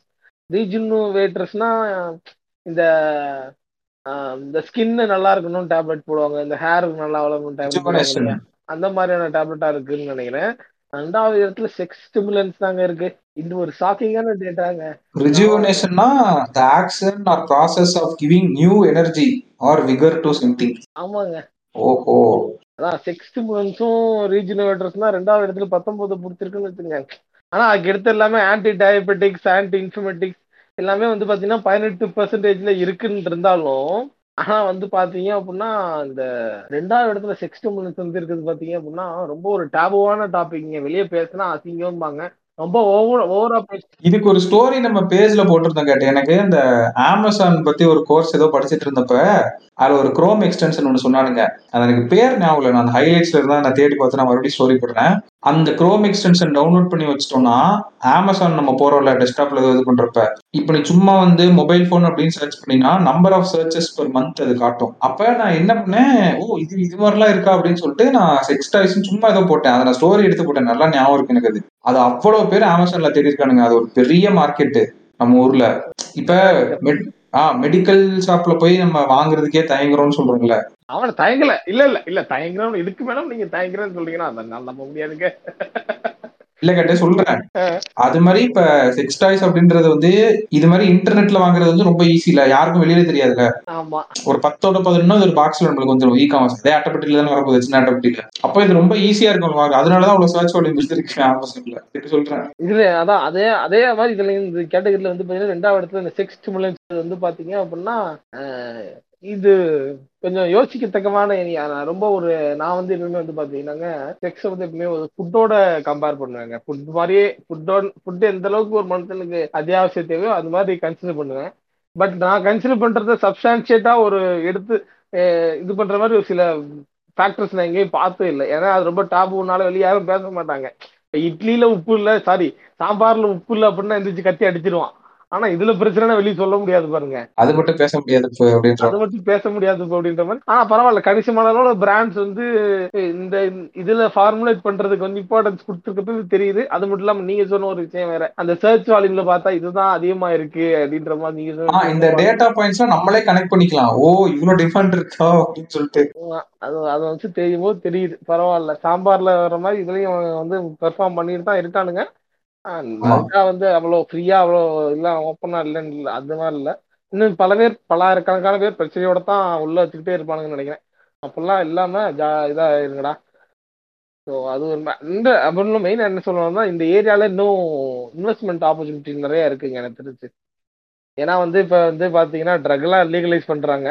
ஆனால் இன்னும் கொஞ்ச நாளுக்குள்ள வந்து பார்த்தீங்க அப்படின்னா அந்த மாதிரி டாய்ஸ் அதெல்லாம் லீகலைஸ் ஆச்சுன்னா ஒன்றும் ஆச்சரியப்படுறதுக்கு இல்லை, ஆயிரும் ஆயிரும். நம்ம அடுத்தடுத்த ஜெனரேஷன் வர வர எல்லாமே இதாயிரும். கேட்டு அந்த எபிசோட் வந்து பாட்காஸ்ட் பண்ண வேண்டியது சூட் இந்தியா லீகலைஸ் வீடு அப்படின்ட்டு அது ஸ்டோரி போட்டுருந்தேன் பண்ணலாம் அப்படின்னு சொல்லிட்டு படிக்க ஆரம்பிக்கிறப்ப பரவாயில்ல. அதுக்குள்ளேயும் ஒரு லாவே பில்ல டிஸ்கஸ் பண்ண போறாங்கன்னு நினைக்கிறேன் அந்த குளிர்கால கூட்டத்தொடர்ல. ஆமா ஆமா நல்லதுதான் அது, பண்ணணும் பண்ணணும் அதெல்லாம் கன்ஃபார்மா பண்ணணுங்க. மற்ற நாடுகள்ல எல்லாம் பண்றப்ப நம்ம நாடுகள்லயும் பண்ணா தப்பு இல்லை. அண்ட் ஆக்சுவலா கேனபிஸோட இது இருக்குல்ல, அதுக்கு ஒரு டேட்டா கொடுத்துருந்தாங்க. அந்த இப்படி ஒரு கூட்டத்தொடர்ல வந்து இன்ட்ரோடியூஸ் பண்ண போறாங்க பில் அப்படின்னு சொல்லிட்டு. குளோபல் ஆவரேஜோட இந்தியா வந்து கம்மி தான் கேட்டு கேனபிஸ் யூஸ். அதான் பண்ண விட மாட்டேறாங்களே எப்படி? அது அப்படி பார்த்தா அது அதிகம் தான். ஓ பண்ணோட போய் ஒன் பாயிண்ட் டூ பர்சன்டேஜ் இருக்கானுங்க அப்படின்னு இருந்துச்சு. குளோபல் ஆவரேஜ் வந்து த்ரீ பாயிண்ட் நைன் போட்டுருந்தான். ஓ பண்ண விடாதப்பே one point two three point nine எங்க இருக்கு, ஒன் பாயிண்ட் டூ எங்க இருக்கு அப்படின்னு இருந்துச்சு. இல்லைங்க இந்த ஒன் பாயிண்ட் நைன்ங்கிறது வந்து one point two one point two அதான் இல்லை, அந்த ஒன் பாயிண்ட் டூங்கிறது இந்த கொஞ்சம் ஆக்சுவலா மரிஜுவானா வந்து லீகலைஸ்டா யூஸ் பண்ண விடுவாங்கன்னு நினைக்கிறேன். அதான் சொல்றாங்க கரெக்டா தெரியல. ஆக்சுவலா கேனபிஸோட இந்தியால பெரிய பிரச்சனை வந்து ஓபியாய்ட்ஸ். கேனபிஸோட கன்சம்ஷன் வந்து ஒன் பாயிண்ட் டூ பர்சன்டேஜ் தான். ஓபியாய்ட்ஸ் வந்து அதோட ரொம்ப அதிகம். நம்ம வந்து வேர்ல்டு ஆவரேஜோட அதுல அதிகமா இருக்கு, அதோட இது சரளமா போயிட்டு இருக்கு போல. வேர்ல்ட் ஆவரேஜ் வந்து என்னன்னா த்ரீ பாயிண்ட் நைன் இருக்கு கேனபிஸ்க்கு, இந்தியா ஒன் பாயிண்ட் டூ இருக்கு. சரியா ஓபிஐஸ்க்கு வந்து என்னன்னா அப்படியே opposite, world average zero point seven தான் இருக்குது, இந்தியாவோட இது பெர்சன்டேஜ் வந்து டூ பாயிண்ட் ஜீரோ சிக்ஸ். அவங்க என்னது ஓபிஐஸ்லாம் நான் கேள்விப்பட்ட வர அந்த மாதிரி இப்போ அவ்வளவா கேள்விப்படாத ஒரு மேட்டரா இருக்குங்க. தெரியல எங்க ஒருவேளை பாம்பே அந்த சைடு அந்த சைடு இருக்குன்னு நினைக்கிறேன். ஆமா ஏன்னா இதுல என்ன பிரச்சனைனா கேட்டு இப்ப இந்த கேசஸ் வந்து போலீஸுக்கு மாட்டுதுல, அதுல என்னன்னா ஹையஸ்ட் நம்பர் ஆஃப் கேசஸ் வந்து எதுல இருக்குன்னா பர்சனல் யூஸுக்கு வந்து மாற்ற ட்ரக்ஸ் தான் நிறைய கேஸ் இருக்கும் போலீஸ். இதுல இவன் ட்ரக்ஸ் வந்து கையில வச்சிருக்கான் for personal use, possessing drugs for personal use, அதோட கேசஸ் தான் வந்து அதிகமா மெடிக்கேஷனா இல்ல எப்படி அண்டர் மெடிக்கேஷனா என்ன மெடிக்கேஷன் சரி மெடிக்கேஷன் மெடிக்கேஷன் ஆமா ஆமா மெடிக்கேஷன் அதுதான் அதிகம் கேட்டு. இந்த வந்து பத்து கிலோ மாட்டுச்சு இந்த டிராபிகிங் பண்றப்ப, ட்ரக் டிராபிகிங் பண்றப்ப மாட்டும்ல, அந்த கேசஸ் வந்து ரொம்ப ரொம்ப கம்மியா இதை கம்பேர் பண்றப்ப. போலீஸ்க்கு நிறைய கேஸ் வந்து மாட்டுறதே வந்து பர்சனல் யூஸர் கன்சம்ஷன்ல தான் நிறைய பேர் மாட்டுறதும். இது ரொம்ப ஒரு முக்கியமான இது. அண்ட் கவர்மெண்டே வந்து இந்த பில்லுக்கு இன்ட்ரடியூஸ் பண்றதுக்கு என்ன சொல்லியிருந்தாங்கன்னா இந்த பில் இன்ட்ரடியூஸ் ஆகிறதுனால அடிக்ட் ஆயிருக்கவங்களுக்கு வந்து ஹெல்ப்ஃபுல்லா இருக்குமா to come out of it. எனக்கு அது புரியவே இல்லை, என்னடா அது லாஜிக் அப்படின்னு சொல்லிட்டு பேசுவோம் அதை பற்றி. ஆமாங்க இப்போ அடிக்ட் ஆகிறவங்கலாம் வந்து பார்த்தீங்க அப்படின்னா ரொம்ப கஷ்டப்பட்டு தெரியாம திருட்டுத்தனமாக போய் வாங்கி அதை மறைச்சு அதில் ஒரு ஸ்ட்ரெஸ் வருது பார்த்தீங்கன்னா, அந்த ஸ்ட்ரெஸ்ஸை ரிலீவ் பண்ணலாம் ஓப்பனாக அவனை கொடுக்குறான் அப்படின்றப்போ நீ ஓப்பனாக மாட்டிக்கிறவ. நாலு பேர் வந்து உனக்கு கிண்டல் பண்ணுவான், ஏ போடாடே அடிக்கிறா பாடுறாடே கேவலமான வேண்டாம் அப்படின்னு சொல்லி சொல்லி சொல்லி நான் கேவலமானவன் இல்லை அப்படின்னு சொல்லி நீ வெளியே வந்துடுவீங்க. அந்த மாதிரி ஒரு டெக்னிக் இந்த ப்ராசஸ்க்கு பேர், அது ஒரு ப்ராசஸ் சொல்லுவாங்க அது. ஆனா இதை லீகலைஸ் பண்ணா இதுக்கு ஒரு புது ஸ்டார்ட் அப்ஸ் வருமே எடுத்துட்டு, செம்மையா இருக்கும். சரி பாப்போம் என்ன ஆகுது. வரட்டும் வரட்டும். ஆமா ஆமாங்க. அடுத்து அந்த ஃபாரின் நியூஸ்ல இன்னொன்னு இம்பார்ட்டன்ட்டா இருந்துச்சு கேட்டு. என்ன என்னது? வாட் இஸ் இந்தியா கன்சியூமிங், அது ஒன்று போட்டிருந்தால ஒரு கேட்டகரிஸ் மாதிரி. இதெல்லாம் நம்மளுக்கு அந்த ஃபார்மா அந்த என்னென்ன நோய்கள் இருக்குன்றத அதுல ரொம்ப இதா தெரிஞ்சிடும். மெயின் ப்ராப்ளம் வந்து இந்த கார்டியாக் இது, அப்புறமேட்டு கேஸ்ட்ரோ இன்டெஸ்டினல், அப்புறமேட்டு ஹார்மோன், இதுக்கு வந்து ஃபார்மா இது பண்றது, ஆன்டி டயபெட்டிக்ஸ், இதுதான் வந்து மெயினா ஓடிட்டு இருக்கு. இந்த ப்ராப்ளம் வந்து நாளைக்கு இன்னைக்கு வந்து மேபி நம்பர்ஸ் எப்படி இருக்காங்கன்னா பத்துல ஒருத்தனுக்கு வந்து இந்த நோய் இருக்குன்னு இருக்கலாம், நாளைக்கு வந்து அது எப்படி இருக்கும்னா பத்துல ஒன்பது பேருக்கு இருக்கு அப்படின்னு இருக்கலாம். அப்படிதான் இருக்கும்னு நினைக்கிறேன் நாளைக்கு. நம்ம லைஃப் ஸ்டைல் வந்து அதுக்கேற்ற மாதிரி ரொம்ப டிராஸ்டிக்கா மாறிக்கிட்டே போகுது. அண்ட் இன்னொன்னு பெரிய பிரச்சனை இதை பத்திலாம், இதெல்லாம் ஆக்சுவலா எப்பயோ ஸ்டெப் எடுத்துருக்க முடியாது. இப்பதான் நாங்கள் சப்மிட் போட்டு இன்னும் பேசிக்கிட்டு தான் இருக்கிறானுங்க. டாப் பொல்யூட்டட் சிட்டிஸ் இருக்குல்ல, உலகத்திலேயே ஹண்ட்ரட் மோஸ்ட் பொல்யூட்டட் சிட்டிஸ்ல நைன்டி ஃபோர் வந்து மூணே கண்ட்ரில தான் கேட்டிருக்கு. India, China, Pakistan. எல்லாமே நம்ம ஊர் தான். ரெண்டு நிமிஷம் கேப் விடுங்க. நான் வந்து ஃபீல் பண்ணி தேசபக்தி ஃபீல் பண்ற சமயத்துல நீங்க எனக்கு எவ்வளவு ப்ரௌட் மூமெண்டா இருக்கு தெரியுங்களா? அப்படியே எனக்கு லைட்டா ஆமா நம்பர் ஒன்னு மேல சொல்லிட்டீங்களா அப்படியே zero point zero two percent orgasm அடைஞ்சு அப்படியே டவுன் ஆயிருச்சு. ஆமா, இந்த நியூஸையும் நீங்க அதையும் கனெக்ட் பண்ணிக்கலாம். வாட் இந்தியாஸ் கன்சியூமிங்னு சொன்னல, cardiac disease, Castro intestinal, hormone, anti diabetics. இந்த பக்கம் அப்படியே பாத்தீங்கன்னா நூறு சிட்டிஸ்ல நைன்டி ஃபோர் சிட்டிஸ் வந்து இந்தியா, சைனா, பாகிஸ்தான் சொல்லியிருக்கான். அதுல நாப்பத்தாறு இந்தியாவில இருக்கான். ஆமா, இதுல இன்னொரு மேட்டர் ஒண்ணு கேளுங்க. இந்த அனிமிக்கா இருக்காங்க அப்படின்னு சொல்லுவாங்க, ரத்த சோகை அப்படிம்பாங்க, சரிங்களா? இந்த இதுல வந்து பாத்தீங்க அப்படின்னா more than half of the Indians women and children are anaemic. அதாவது பில் வயது வந்து அறு ஆறுல இருந்து அறுபத்த அறுபத்தைந்து ஐம்பத்தொம்போது வயது மாதமான குழந்தைகள் வந்து பார்த்தீங்க அப்படின்னா அறுபத்தேழு புள்ளி ஒரு சதவீதம் அனிமிக்காக இருக்காங்க. நான் வந்து மந்த்ஸில் சொல்கிறேன், ஓகேங்களா? உமன்ஸில் வந்து பார்த்தீங்க அப்படின்னா fifteen to forty nine years of the உமன்ஸில் வந்து பார்த்தீங்கன்னா fifty seven percentage are anaemic. அடுத்து மென்னில் வந்து பார்த்தீங்க அப்படின்னா ஃபிஃப்டீன் டு ஃபார்ட்டி நைனில் இருக்கவங்க வந்து பார்த்தீங்கன்னா twenty five percentage of them are anaemic. Pregnant women வந்து பார்த்தீங்கன்னா பதினஞ்சுலேருந்து நாற்பத்தொம்போது வருஷத்துக்குள்ள இருக்க ப்ரெக்னென்ட் உமன் வந்து பார்த்தீங்க அப்படின்னா fifty two point two percentage are அனிமிக்குங்க. இதுல இருந்து ஒண்ணு மட்டும் தெரியுது, நம்ம நம்ம ஆளுங்கெல்லாம் நம்ம ஆம்பளை ஆம்பளைங்கெல்லாம் நல்லா அனிமிக்கா இல்லாம இருக்கானுங்க. அதுக்கான தேவைகளை என்னமோ பண்ணிக்கிறானுங்கன்னு நினைக்கிறேன். இதுல இன்னொரு மேட்டர் ஒன்று தெரியுது ரொம்ப. இதுல வந்து பாத்தீங்கன்னா fifteen to forty nine percentage of உமன்ல பிப்டி செவன் பர்சன்டேஜ் வந்து பாத்தீங்க அப்படின்னா அனிமிக்கா இருக்காங்க. So this doesn't mean that வந்து பாத்தீங்க அப்படின்னா என்ன சொல்றது, எல்லா இந்தியாவில் இருக்க பாதி பெண்கள் வந்து அனிமிக்கா இருக்காங்கன்னா எல்லாருக்குமே நியூட்ரிஷன் ப்ராப்ளமா அப்படின்னு கேட்டிங்கன்னா ரொம்ப கஷ்டம்தான். அது கிடையாது. ஏன்னா இதில் வந்து லைஃப் ஸ்டைலும் ப்ராப்ளமாக இருக்குது அப்படின்றது தான் மேட்ரு. இன்னும் பார்த்தீங்க சொல்லணும், கிளியராக சொல்லணும் அப்படின்னா ஃபேமிலி நீட்ஸை மெட் பண்ண முடியாதவங்க இருக்கிறது வந்து பார்த்தீங்கன்னா nine point four four forty percentage தான் இருக்குது. ஃபேமிலி நீட்ஸை மெட் பண்ண முடியாத வர்றவங்க இதில் வந்து பார்த்தீங்க அப்படின்னா இதுலேயே வந்து பார்த்தீங்க அப்படின்னா உமன் வந்து ஆப்ரேட்டிங் இந்த ஒரு வேலைக்கு போயிட்டு அந்த மாதிரி இருப்பாங்க பார்த்தீங்களா, இதுல வந்து அந்த மாதிரி அவங்க வந்து பார்த்தீங்கன்னா செவன்டி எயிட் பர்சன்ட் அப்படின்ற மாதிரி போட்டிருக்கு. ஸோ இது வந்து இட்ஸ் நாட் அபவுட் நமக்கு வந்து அதுவும் இருக்கு, அது ஒரு கணிசமான அமௌண்ட் ஆஃப் கன்சிடரேஷன் இருக்கு. ஆனா அதை தாண்டி த வே நம்மளோட லைஃப் ஸ்டைலே இல்லை பிரச்சனை அப்படின்றது கிளியரா தெரியுது. எஸ்பெஷலி மென்னை விடுங்க, அவன் ஏதோ பண்ணி தப்ஸ் தான், அவன் வந்து ஜாலியா போட்டு தள்ளிட்டான்னு நினைக்கிறேன். ஏன்னா இருபத்தஞ்சு பர்சன்ட் தான் இருக்கான், அவன் ஏதோ சாப்பிட்டு பொழைச்சிட்டான்னு நினைக்கிறேன். ஆனா இங்க உமன் சில்ட்ரன் பாத்தீங்க அப்படின்னா they are very bad in this area. ஆமா, இன்னொன்னு போட்டிருந்தாங்க அது செம்மையா இருந்துச்சு.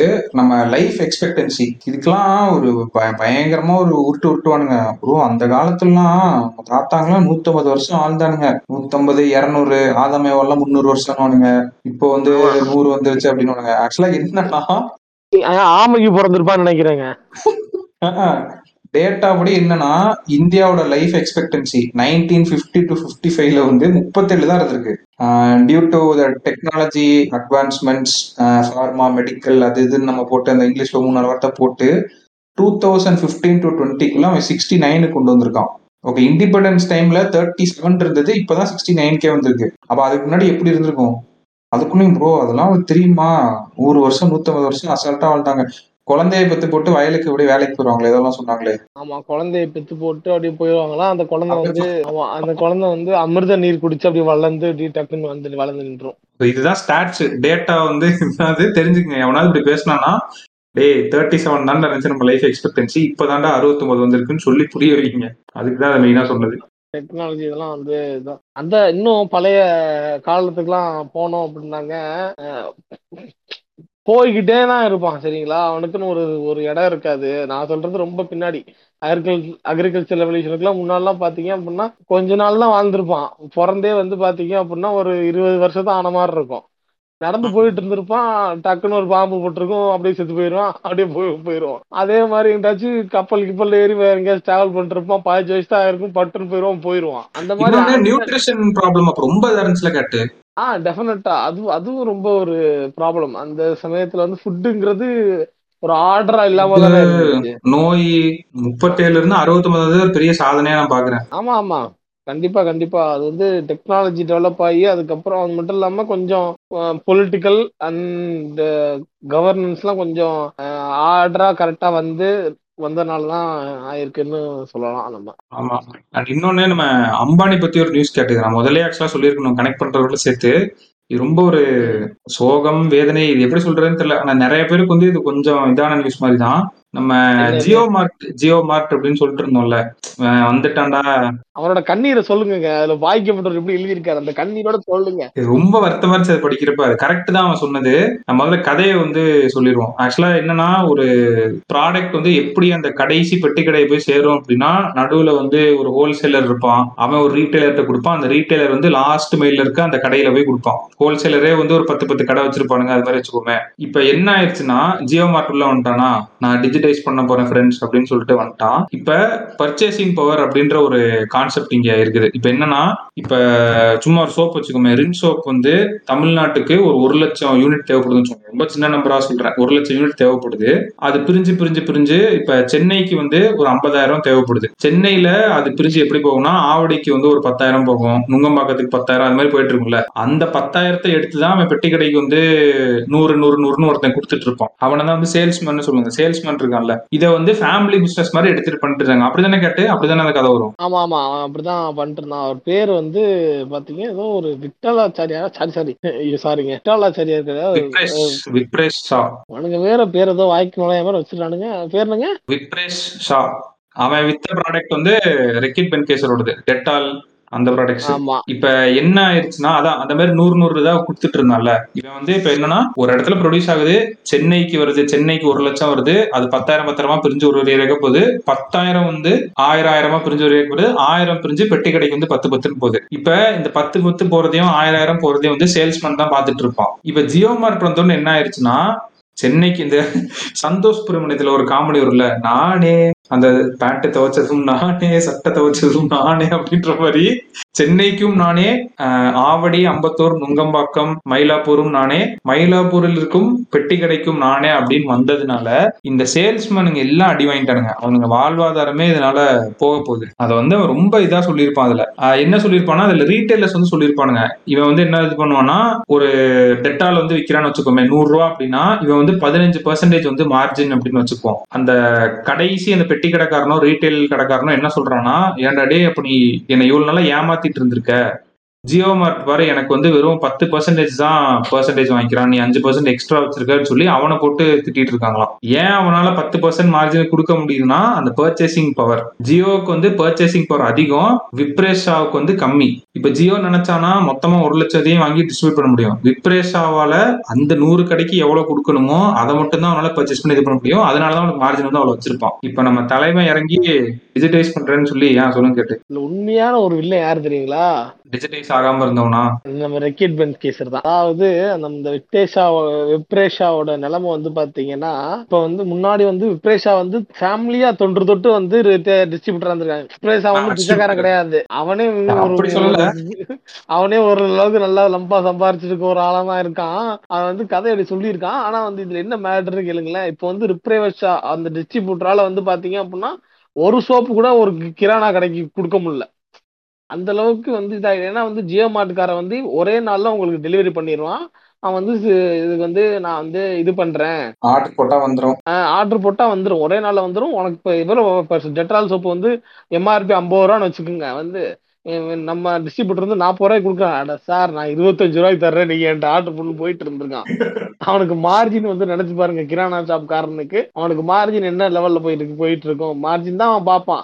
Business is not a volume game, it is a margin game. இப்போ நல்லா யோசிச்சு வச்சுக்கோங்க, மார்ஜின் கேம் ஆடுறவன் வால்யூம் கேம் ஆடுறவன் எல்லாம் ஒரு சமயத்துல வந்து அடி வாங்கி தான் போவானுங்க. வால்யூம் கேம் ஆடணும் அந்த சாரி மார்ஜின் கேம் ஆடணும். ஆமா வால்யூம் கேம் ஆடுறவன் எல்லாமே வந்து பாத்தீங்க அப்படின்னா அவன் ஃபைட் பண்ணிக்கிட்டே இருக்கணும், ஃபைட் பண்ணல அப்படின்னா முடிஞ்சான், அந்த மாதிரி தான் இருக்கும். ஸோ பிஸ்னஸ் தான் மார்ஜின் கேம், அதனால இவன் வந்து உள்ள போய் விற்க முடியல. சரிங்களா, இப்போ மேட்ரு என்னன்னா அண்டர் கட்டுன்னு சொல்லுவாங்க இதை வந்து.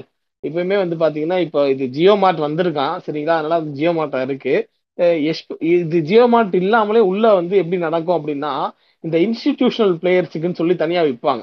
கொக்கோ கோலா எடுத்துட்டீங்க அப்படின்னா இன்ஸ்டிடியூஷனல் சேல்ஸ்ன்னு சொல்லிட்டு தனியா ஒரு ஒருத்தவங்க இருப்பானுங்க. அவங்க அவன் இப்ப கொக்கோ கோலான்னு வச்சுக்கோங்க, கொக்கோ கோலாக்கு கீழே வந்து பாத்தீங்க அப்படின்னா ஒரு டிஸ்ட்ரிபியூட்டர் இருப்பான். அந்த டிஸ்ட்ரிபியூட்டர் தான் வந்து பாத்தீங்க அப்படின்னா இப்ப சென்னையில இருக்க நுங்கம்பாக்கம் ஏரியால இருக்க எல்லா கடைக்கும் கொக்கோ கோலா போடுவான். சரிங்களா, அதே கொக்கோ கோலால பாத்தீங்க அப்படின்னா இன்ஸ்டிடியூஷனல் சேல்ஸ்ன்னு சொல்லிட்டு ஒரு டீம் இருக்கும். அந்த டீமோட வேலை என்னன்னு பாத்தீங்க அப்படின்னா இந்த மாதிரி கொண்டு கார்பரேட் ஆஃபீஸஸ், இந்த மாதிரி மீட்டிங் நடக்கிற இடம், இந்த மாதிரி இடங்கள்ல எல்லாம் கொண்டு விற்பாங்க. டைரக்டா கன்சியூமர்ஸ்ட போகாம ஏதாச்சும் ஒரு இன்ஸ்டிடியூஷன் கார்பரேட் ஆஃபீஸ் அவங்க போய் கடைக்கு போக மாட்டாங்க. ஸ்ட்ரெயிட்டா கடைக்கு போகாம இந்த university, school, college, hospital, school எல்லாம் தெரியுங்களா. என்னன்னா வந்து பாத்தீங்க அப்படின்னா அவனால வந்து பாத்தீங்கன்னா டார்கெட்டை முடிக்க முடியாட்டி என்ன பண்ணிடுவான் அப்படின்னா அவன் நேரா உள்ள வந்து இந்த மார்க்கெட்டுக்குள்ள நுழைஞ்சு உள்ள இருக்க கிரானா ஷாப்பு இவங்கெல்லாம் இருக்காங்க இல்லையா, கடைகள் இருக்காங்க இல்லையா, அவங்ககிட்ட வந்து அவனோட ஓன் பிராண்டையே அண்டர்கட் பண்ணிட்டு போவானுங்க. ஆனா வந்து இப்ப வந்து ஆனா இவனுக்கு அவனுக்கு மார்ஜின் வித்தியாசம் கம்மியா இருக்கும். கொக்கோ கோலா வந்து பாத்தீங்கன்னா இன்ஸ்டிடியூஷனல் சேல்ஸுக்கு வந்து பாத்தீங்க அப்படின்னா அஞ்சு ரூபா பத்து ரூபா பாட்டில் வந்து அஞ்சு ரூபான்னு கொடுத்துருப்பான், டிஸ்ட்ரிபியூட்டர்ஸ்க்கு ஏழு ரூபான்னு கொடுத்துருப்பான். இவன் நம்மால் உள்ள இன்ஸ்டிடியூஷனல் சேல்ஸ் டீம் இருப்பான் பாத்தீங்கன்னா அவனுக்கு கொக்கோ கோலா தான். ஆனா உள்ள வருவான், உள்ள வந்து என்ன பண்ணிடுவான் அப்படின்னா நான் வந்து ஆறு ரூபாய்க்கு தரேன் அவர்கிட்ட வாங்காதீங்க, அவன் டிஸ்ட்ரிபியூட்டர் அவர் தானே அவர்கிட்ட வாங்காதீங்க, ஆறு ரூபாய்க்கு தரேன் அப்படின்னு சொல்லிட்டு விட்டு எல்லாத்துலையும் எல்லா பாட்டிலையும் போட்டு போயிடுவான். இங்கே டிஸ்ட்ரிபியூட்டர் வந்து பார்த்தா எல்லா இதுவும் ஃபுல்லாக அப்படியே இருக்கும். கடைக்காரன் கேட்டால் இல்லை சார் விற்கவே இல்லை அப்படின்ட்டுருவான். நீங்கள் போட்டதான் அப்படியே இருக்குன்னு விற்கவே இல்லை அடுத்து வாங்கிக்கோங்க அப்படின்னு சொல்லி அனுப்பிச்சு விட்டுருவான். இது வந்து பார்த்தீங்க அப்படின்னா அண்டர் கட் அப்படின்னு சொல்லிட்டு இந்த சேல்ஸில் நிலவரத்தில் ஃபீல்டில் ஒரு நடக்கிற ஒரு மேட்டர். இப்போ என்ன மேட்டர்னா இந்த இது வந்து கொக்கோ கோலா இருக்கான் பாருங்களேன், இது கொக்கோ கோலாக்கு தெரியும்.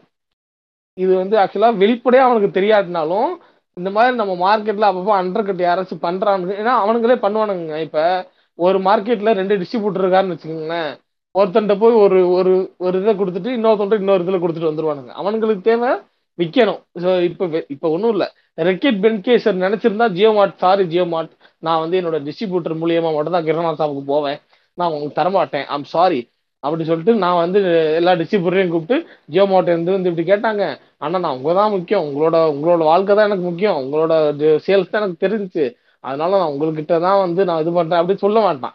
அவனுக்கு தேவை யோசிச்சிருப்பான். நீ ஜியோ மார்ட் வந்து கேட்டிருப்பான் நான் அந்த மாதிரி இந்தியாவில் எல்லா கிரானா ஷாப்புக்கும் போட போறேன்னு ரெக்கெட் மிக்சேஜை பார்த்துருப்பான். ஆல்ரெடி என்னோட டிஸ்ட்ரிபியூஷன்ல அங்கே ஏன்டா போட்டுட்டு இருக்கானுங்க, நீ ஏன்டா அங்கே போட்டு போ அப்படின்னு கேட்க மாட்டான். அவன் யோசிச்சிருப்பான் சரி வாடா பம்பர் கட்ட மாட்டையா ஆ ஜியோ மார்ட் நீங்க என்ன எடுத்துங்க, உங்களுக்கு தேவை என்ன சோப்பு வேணுமா இது வேணுமா எடுத்துங்க அப்படின்னு சொல்லிட்டு போயிடுவான். அதுக்கடுத்து ஒரிஜினல் பம்பர் கட்ட மாட்டேன் நம்ம டிஸ்ட்ரிபியூட்டர் தான் அவன் வருவான்.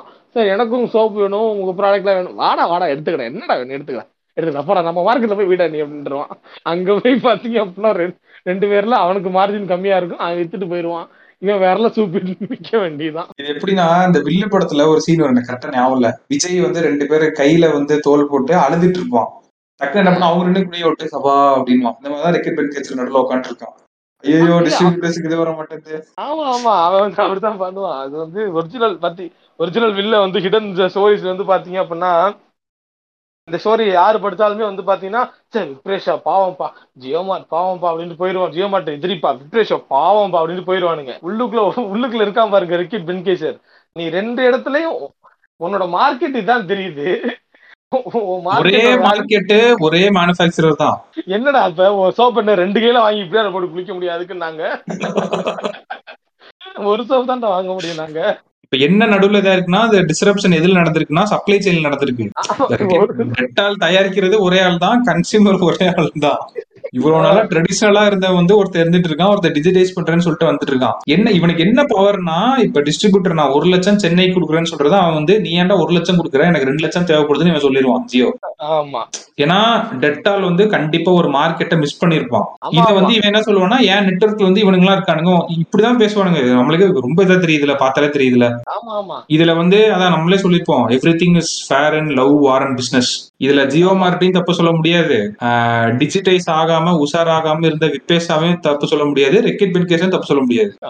இப்ப விப்பேசா வந்து என்ன சொல்றானுங்கன்னா, நாங்க எல்லாம் ஒண்ணு சேர்ந்து போராட போறோம்னு சொல்றாங்க. இப்ப கேட் சொன்னதே வந்து வேலைக்காரன் பார்ட் ஒன்னு எடுத்தாலும் நாளைக்கு எடுக்கலாம் சொல்ல முடியாது. கார்பரேட்டுக்கு எதிராக போராட போறோம், அந்த சிவகார்த்திகேயன் முன்னோர்ல வருது புறக்கணியங்கள், அதுட்டு இதே ஒரு படமா நாளைக்கு இருக்கலாம். அம்பானி இது பண்ண, ஒரு பக்கம் அம்பானி வராரு, ஒரு பக்கம் அந்த நம்ம டிஸ்ட்ரிபியூட்டர்ஸ் எல்லாம் இருக்காங்க, டக்குனு இவங்க வந்து இது பண்றாங்க, போராடு அப்படின்ட்டு, போராடு வா தோளா எழு எழுவேலைக்காரா இன்று. இதெல்லாம் இதெல்லாம் யாருக்கு தெரியுமா, அந்த தேல வேலைக்கார படத்துல கிளைமேக்ஸுக்கு உட்காந்துருக்கேன் நான் வந்து, கடைசி ரோல உட்காந்துருந்தேன் சரிங்களா, அடுப்புன்னு எந்திரிச்சு கிளைமேக்ஸ்ல எல்லாம் லைட் அடிக்க ஆரம்பிச்சாங்க. ஆமா ஆமா, நானும் இருந்தேன் நானும் இருந்தேன் அதுல. அதுல வந்து இந்த இந்த ஒருத்தருக்கு மேல ஒருத்தரா ஆட்டிட்டு என்ஜாய் பண்ண ஆரம்பிச்சானுங்க. ஆமா ஆமா, தியேட்டரு ஏதாச்சு ஆல்பர்ட் தியேட்டரு, என் மூஞ்சில ஒருத்தர் ஆட்டிக்கிட்டே இருக்கான், எந்திரிங்க ப்ரோ அடிங்க ப்ரோ ஆட்டிகிட்டே இருக்கான். நான் என்னடா டே இல்ல இப்படி பாத்துட்டே இருக்கேன், மூஞ்சில லைட் அடிக்கிறான், வேணா இதுக்கு மேல உட்காந்தோம் அப்படின்னா ரொம்ப அசிங்கமா போயிடும், நெஞ்சு வெளியே வந்துட்டு. அந்த மாதிரி யாராச்சும் ஒரு போட்டோம் இருந்துச்சுன்னா கன்ஃபார்மா அந்த மாதிரி ஒர்க் ஆகும். But no there is no வேங்க, இவனுங்க ரொம்ப பண்ணானுங்க அப்படின்னா நம்மளால் கா காரை விட்டு ஏத்துறக்கலாம், அவன் நம்மள்ட்ட ஆள் இருக்கு.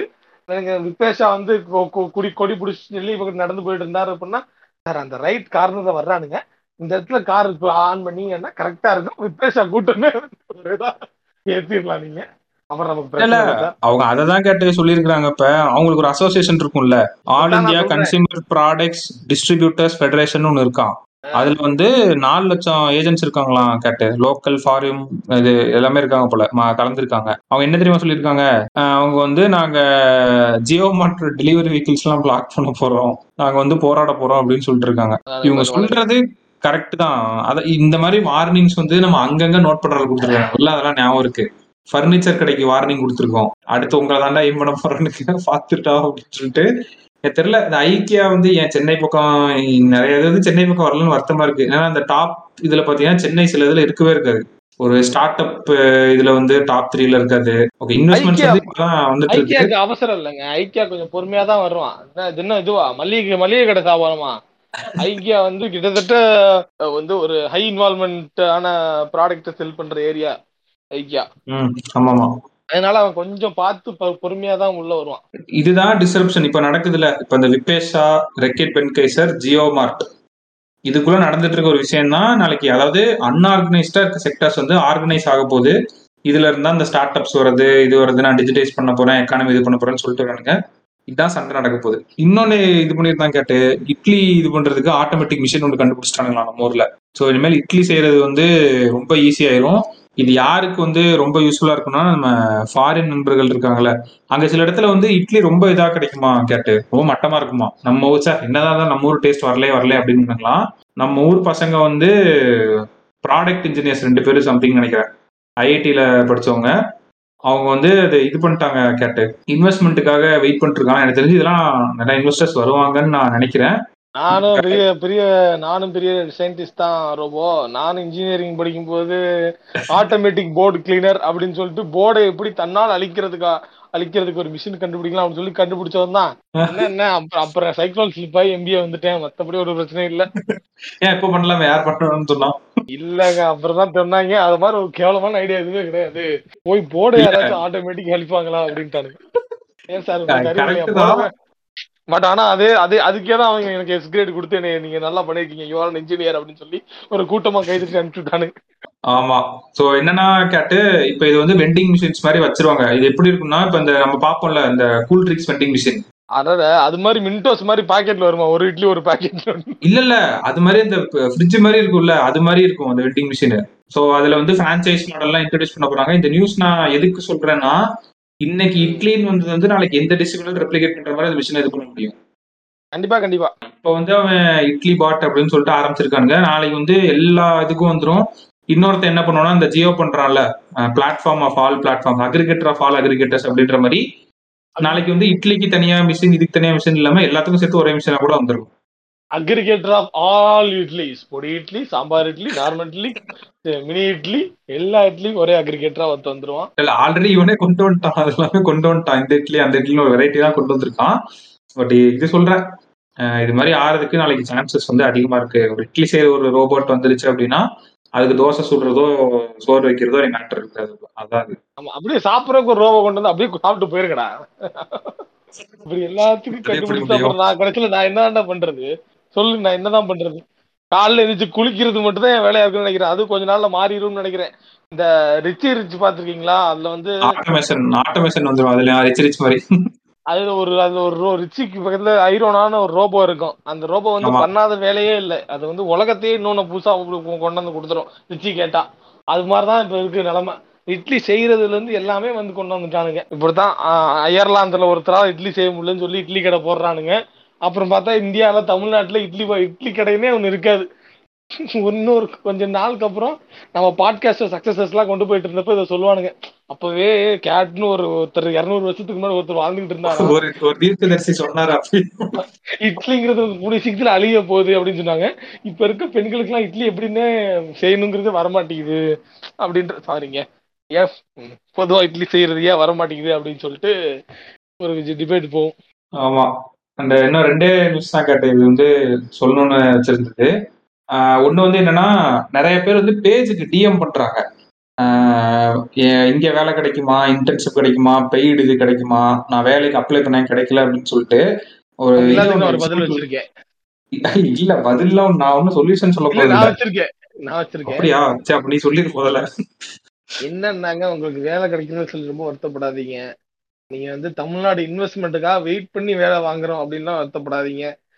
இந்த டிசிஎஸ், ஹெச்எல், டெக் மஹிந்திரா இது மூணுலையுமே வந்து பாத்தீங்கன்னா அடுத்த வருஷம் எண்டுக்குள்ள வந்து பாத்தீங்கன்னா ஒரு லட்சத்தி எழுபத்தஞ்சாயிரம் வேலை வாய்ப்பு வர்றதுக்கு வந்து அவங்க இது பண்ணியிருக்காங்க. So keep watch on TCS, HL, tech Mahindra, Infosys and Cognizant as well. ஓகேங்களா, இவங்க எல்லாருமே சேர்ந்து இந்த நாலு கம்பெனி சேர்த்து வந்து பாத்தீங்க அப்படின்னா ஒரு லட்சத்தி எழுபத்தஞ்சாயிரம் வேலைகளை வந்து பார்த்தீங்க அப்படின்னா அடுத்த வருஷத்துக்குள்ள உங்களுக்கு பண்ணித்தர்றதா வந்து எவ்வளோ வேலை எங்களுக்கு தேவைப்படும் ஆள் அப்படின்ற மாதிரி சொல்லியிருக்காங்க. கயர் பண்ணுறதுக்கு ரெடியாக இருக்காங்கன்னா இந்த அது போக வந்து பார்த்தீங்க அப்படின்னா ரெண்டு லட்சத்தி ஐம்பதாயிரம் ஃப்ரெஷர்ஸை வந்து ஹையர் பண்ணுறதுக்கு வந்து பார்த்தீங்க அப்படின்னா ரெடியாக இருக்குங்கன்னா இது வந்து பார்த்தீங்க அப்படின்னா ஓவராலாக இந்தியா ஃபுல்லாக not only tier one tier டூன்னு இல்லாமல் டொமஸ்டிக்கில் கூட சேர்த்து ரெண்டு லட்சத்தி ஐம்பதாயிரம் ஃப்ரெஷர்ஸ் ஹையர் பண்ணுறது ரெடியாக இருக்கு அப்படின்றாங்க.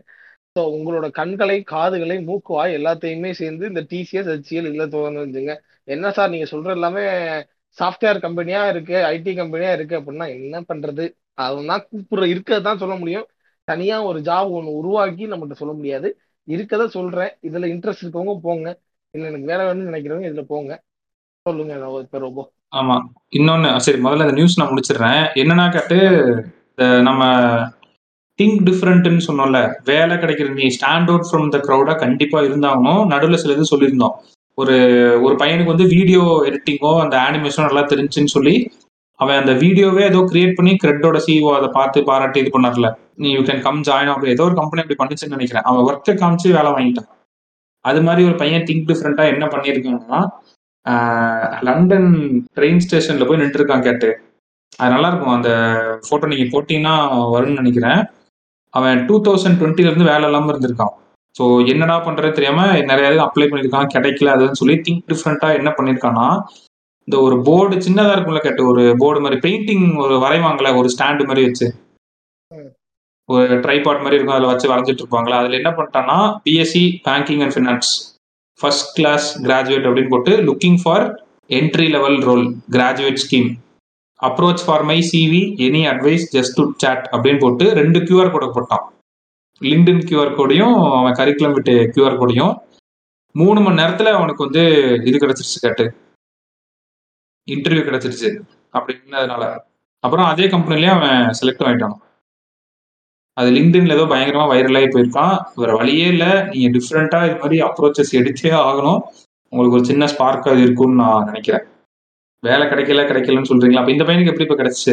இன்னொன்னு அவன் அவன் நாலேஜ் இருந்திருக்கும். இல்ல சும்மா வந்து இந்த படத்துல காட்டுற மாதிரி நான் நின்னேன் உடனே வேலை கொடுத்துட்டாங்கலாம் கிடையாது.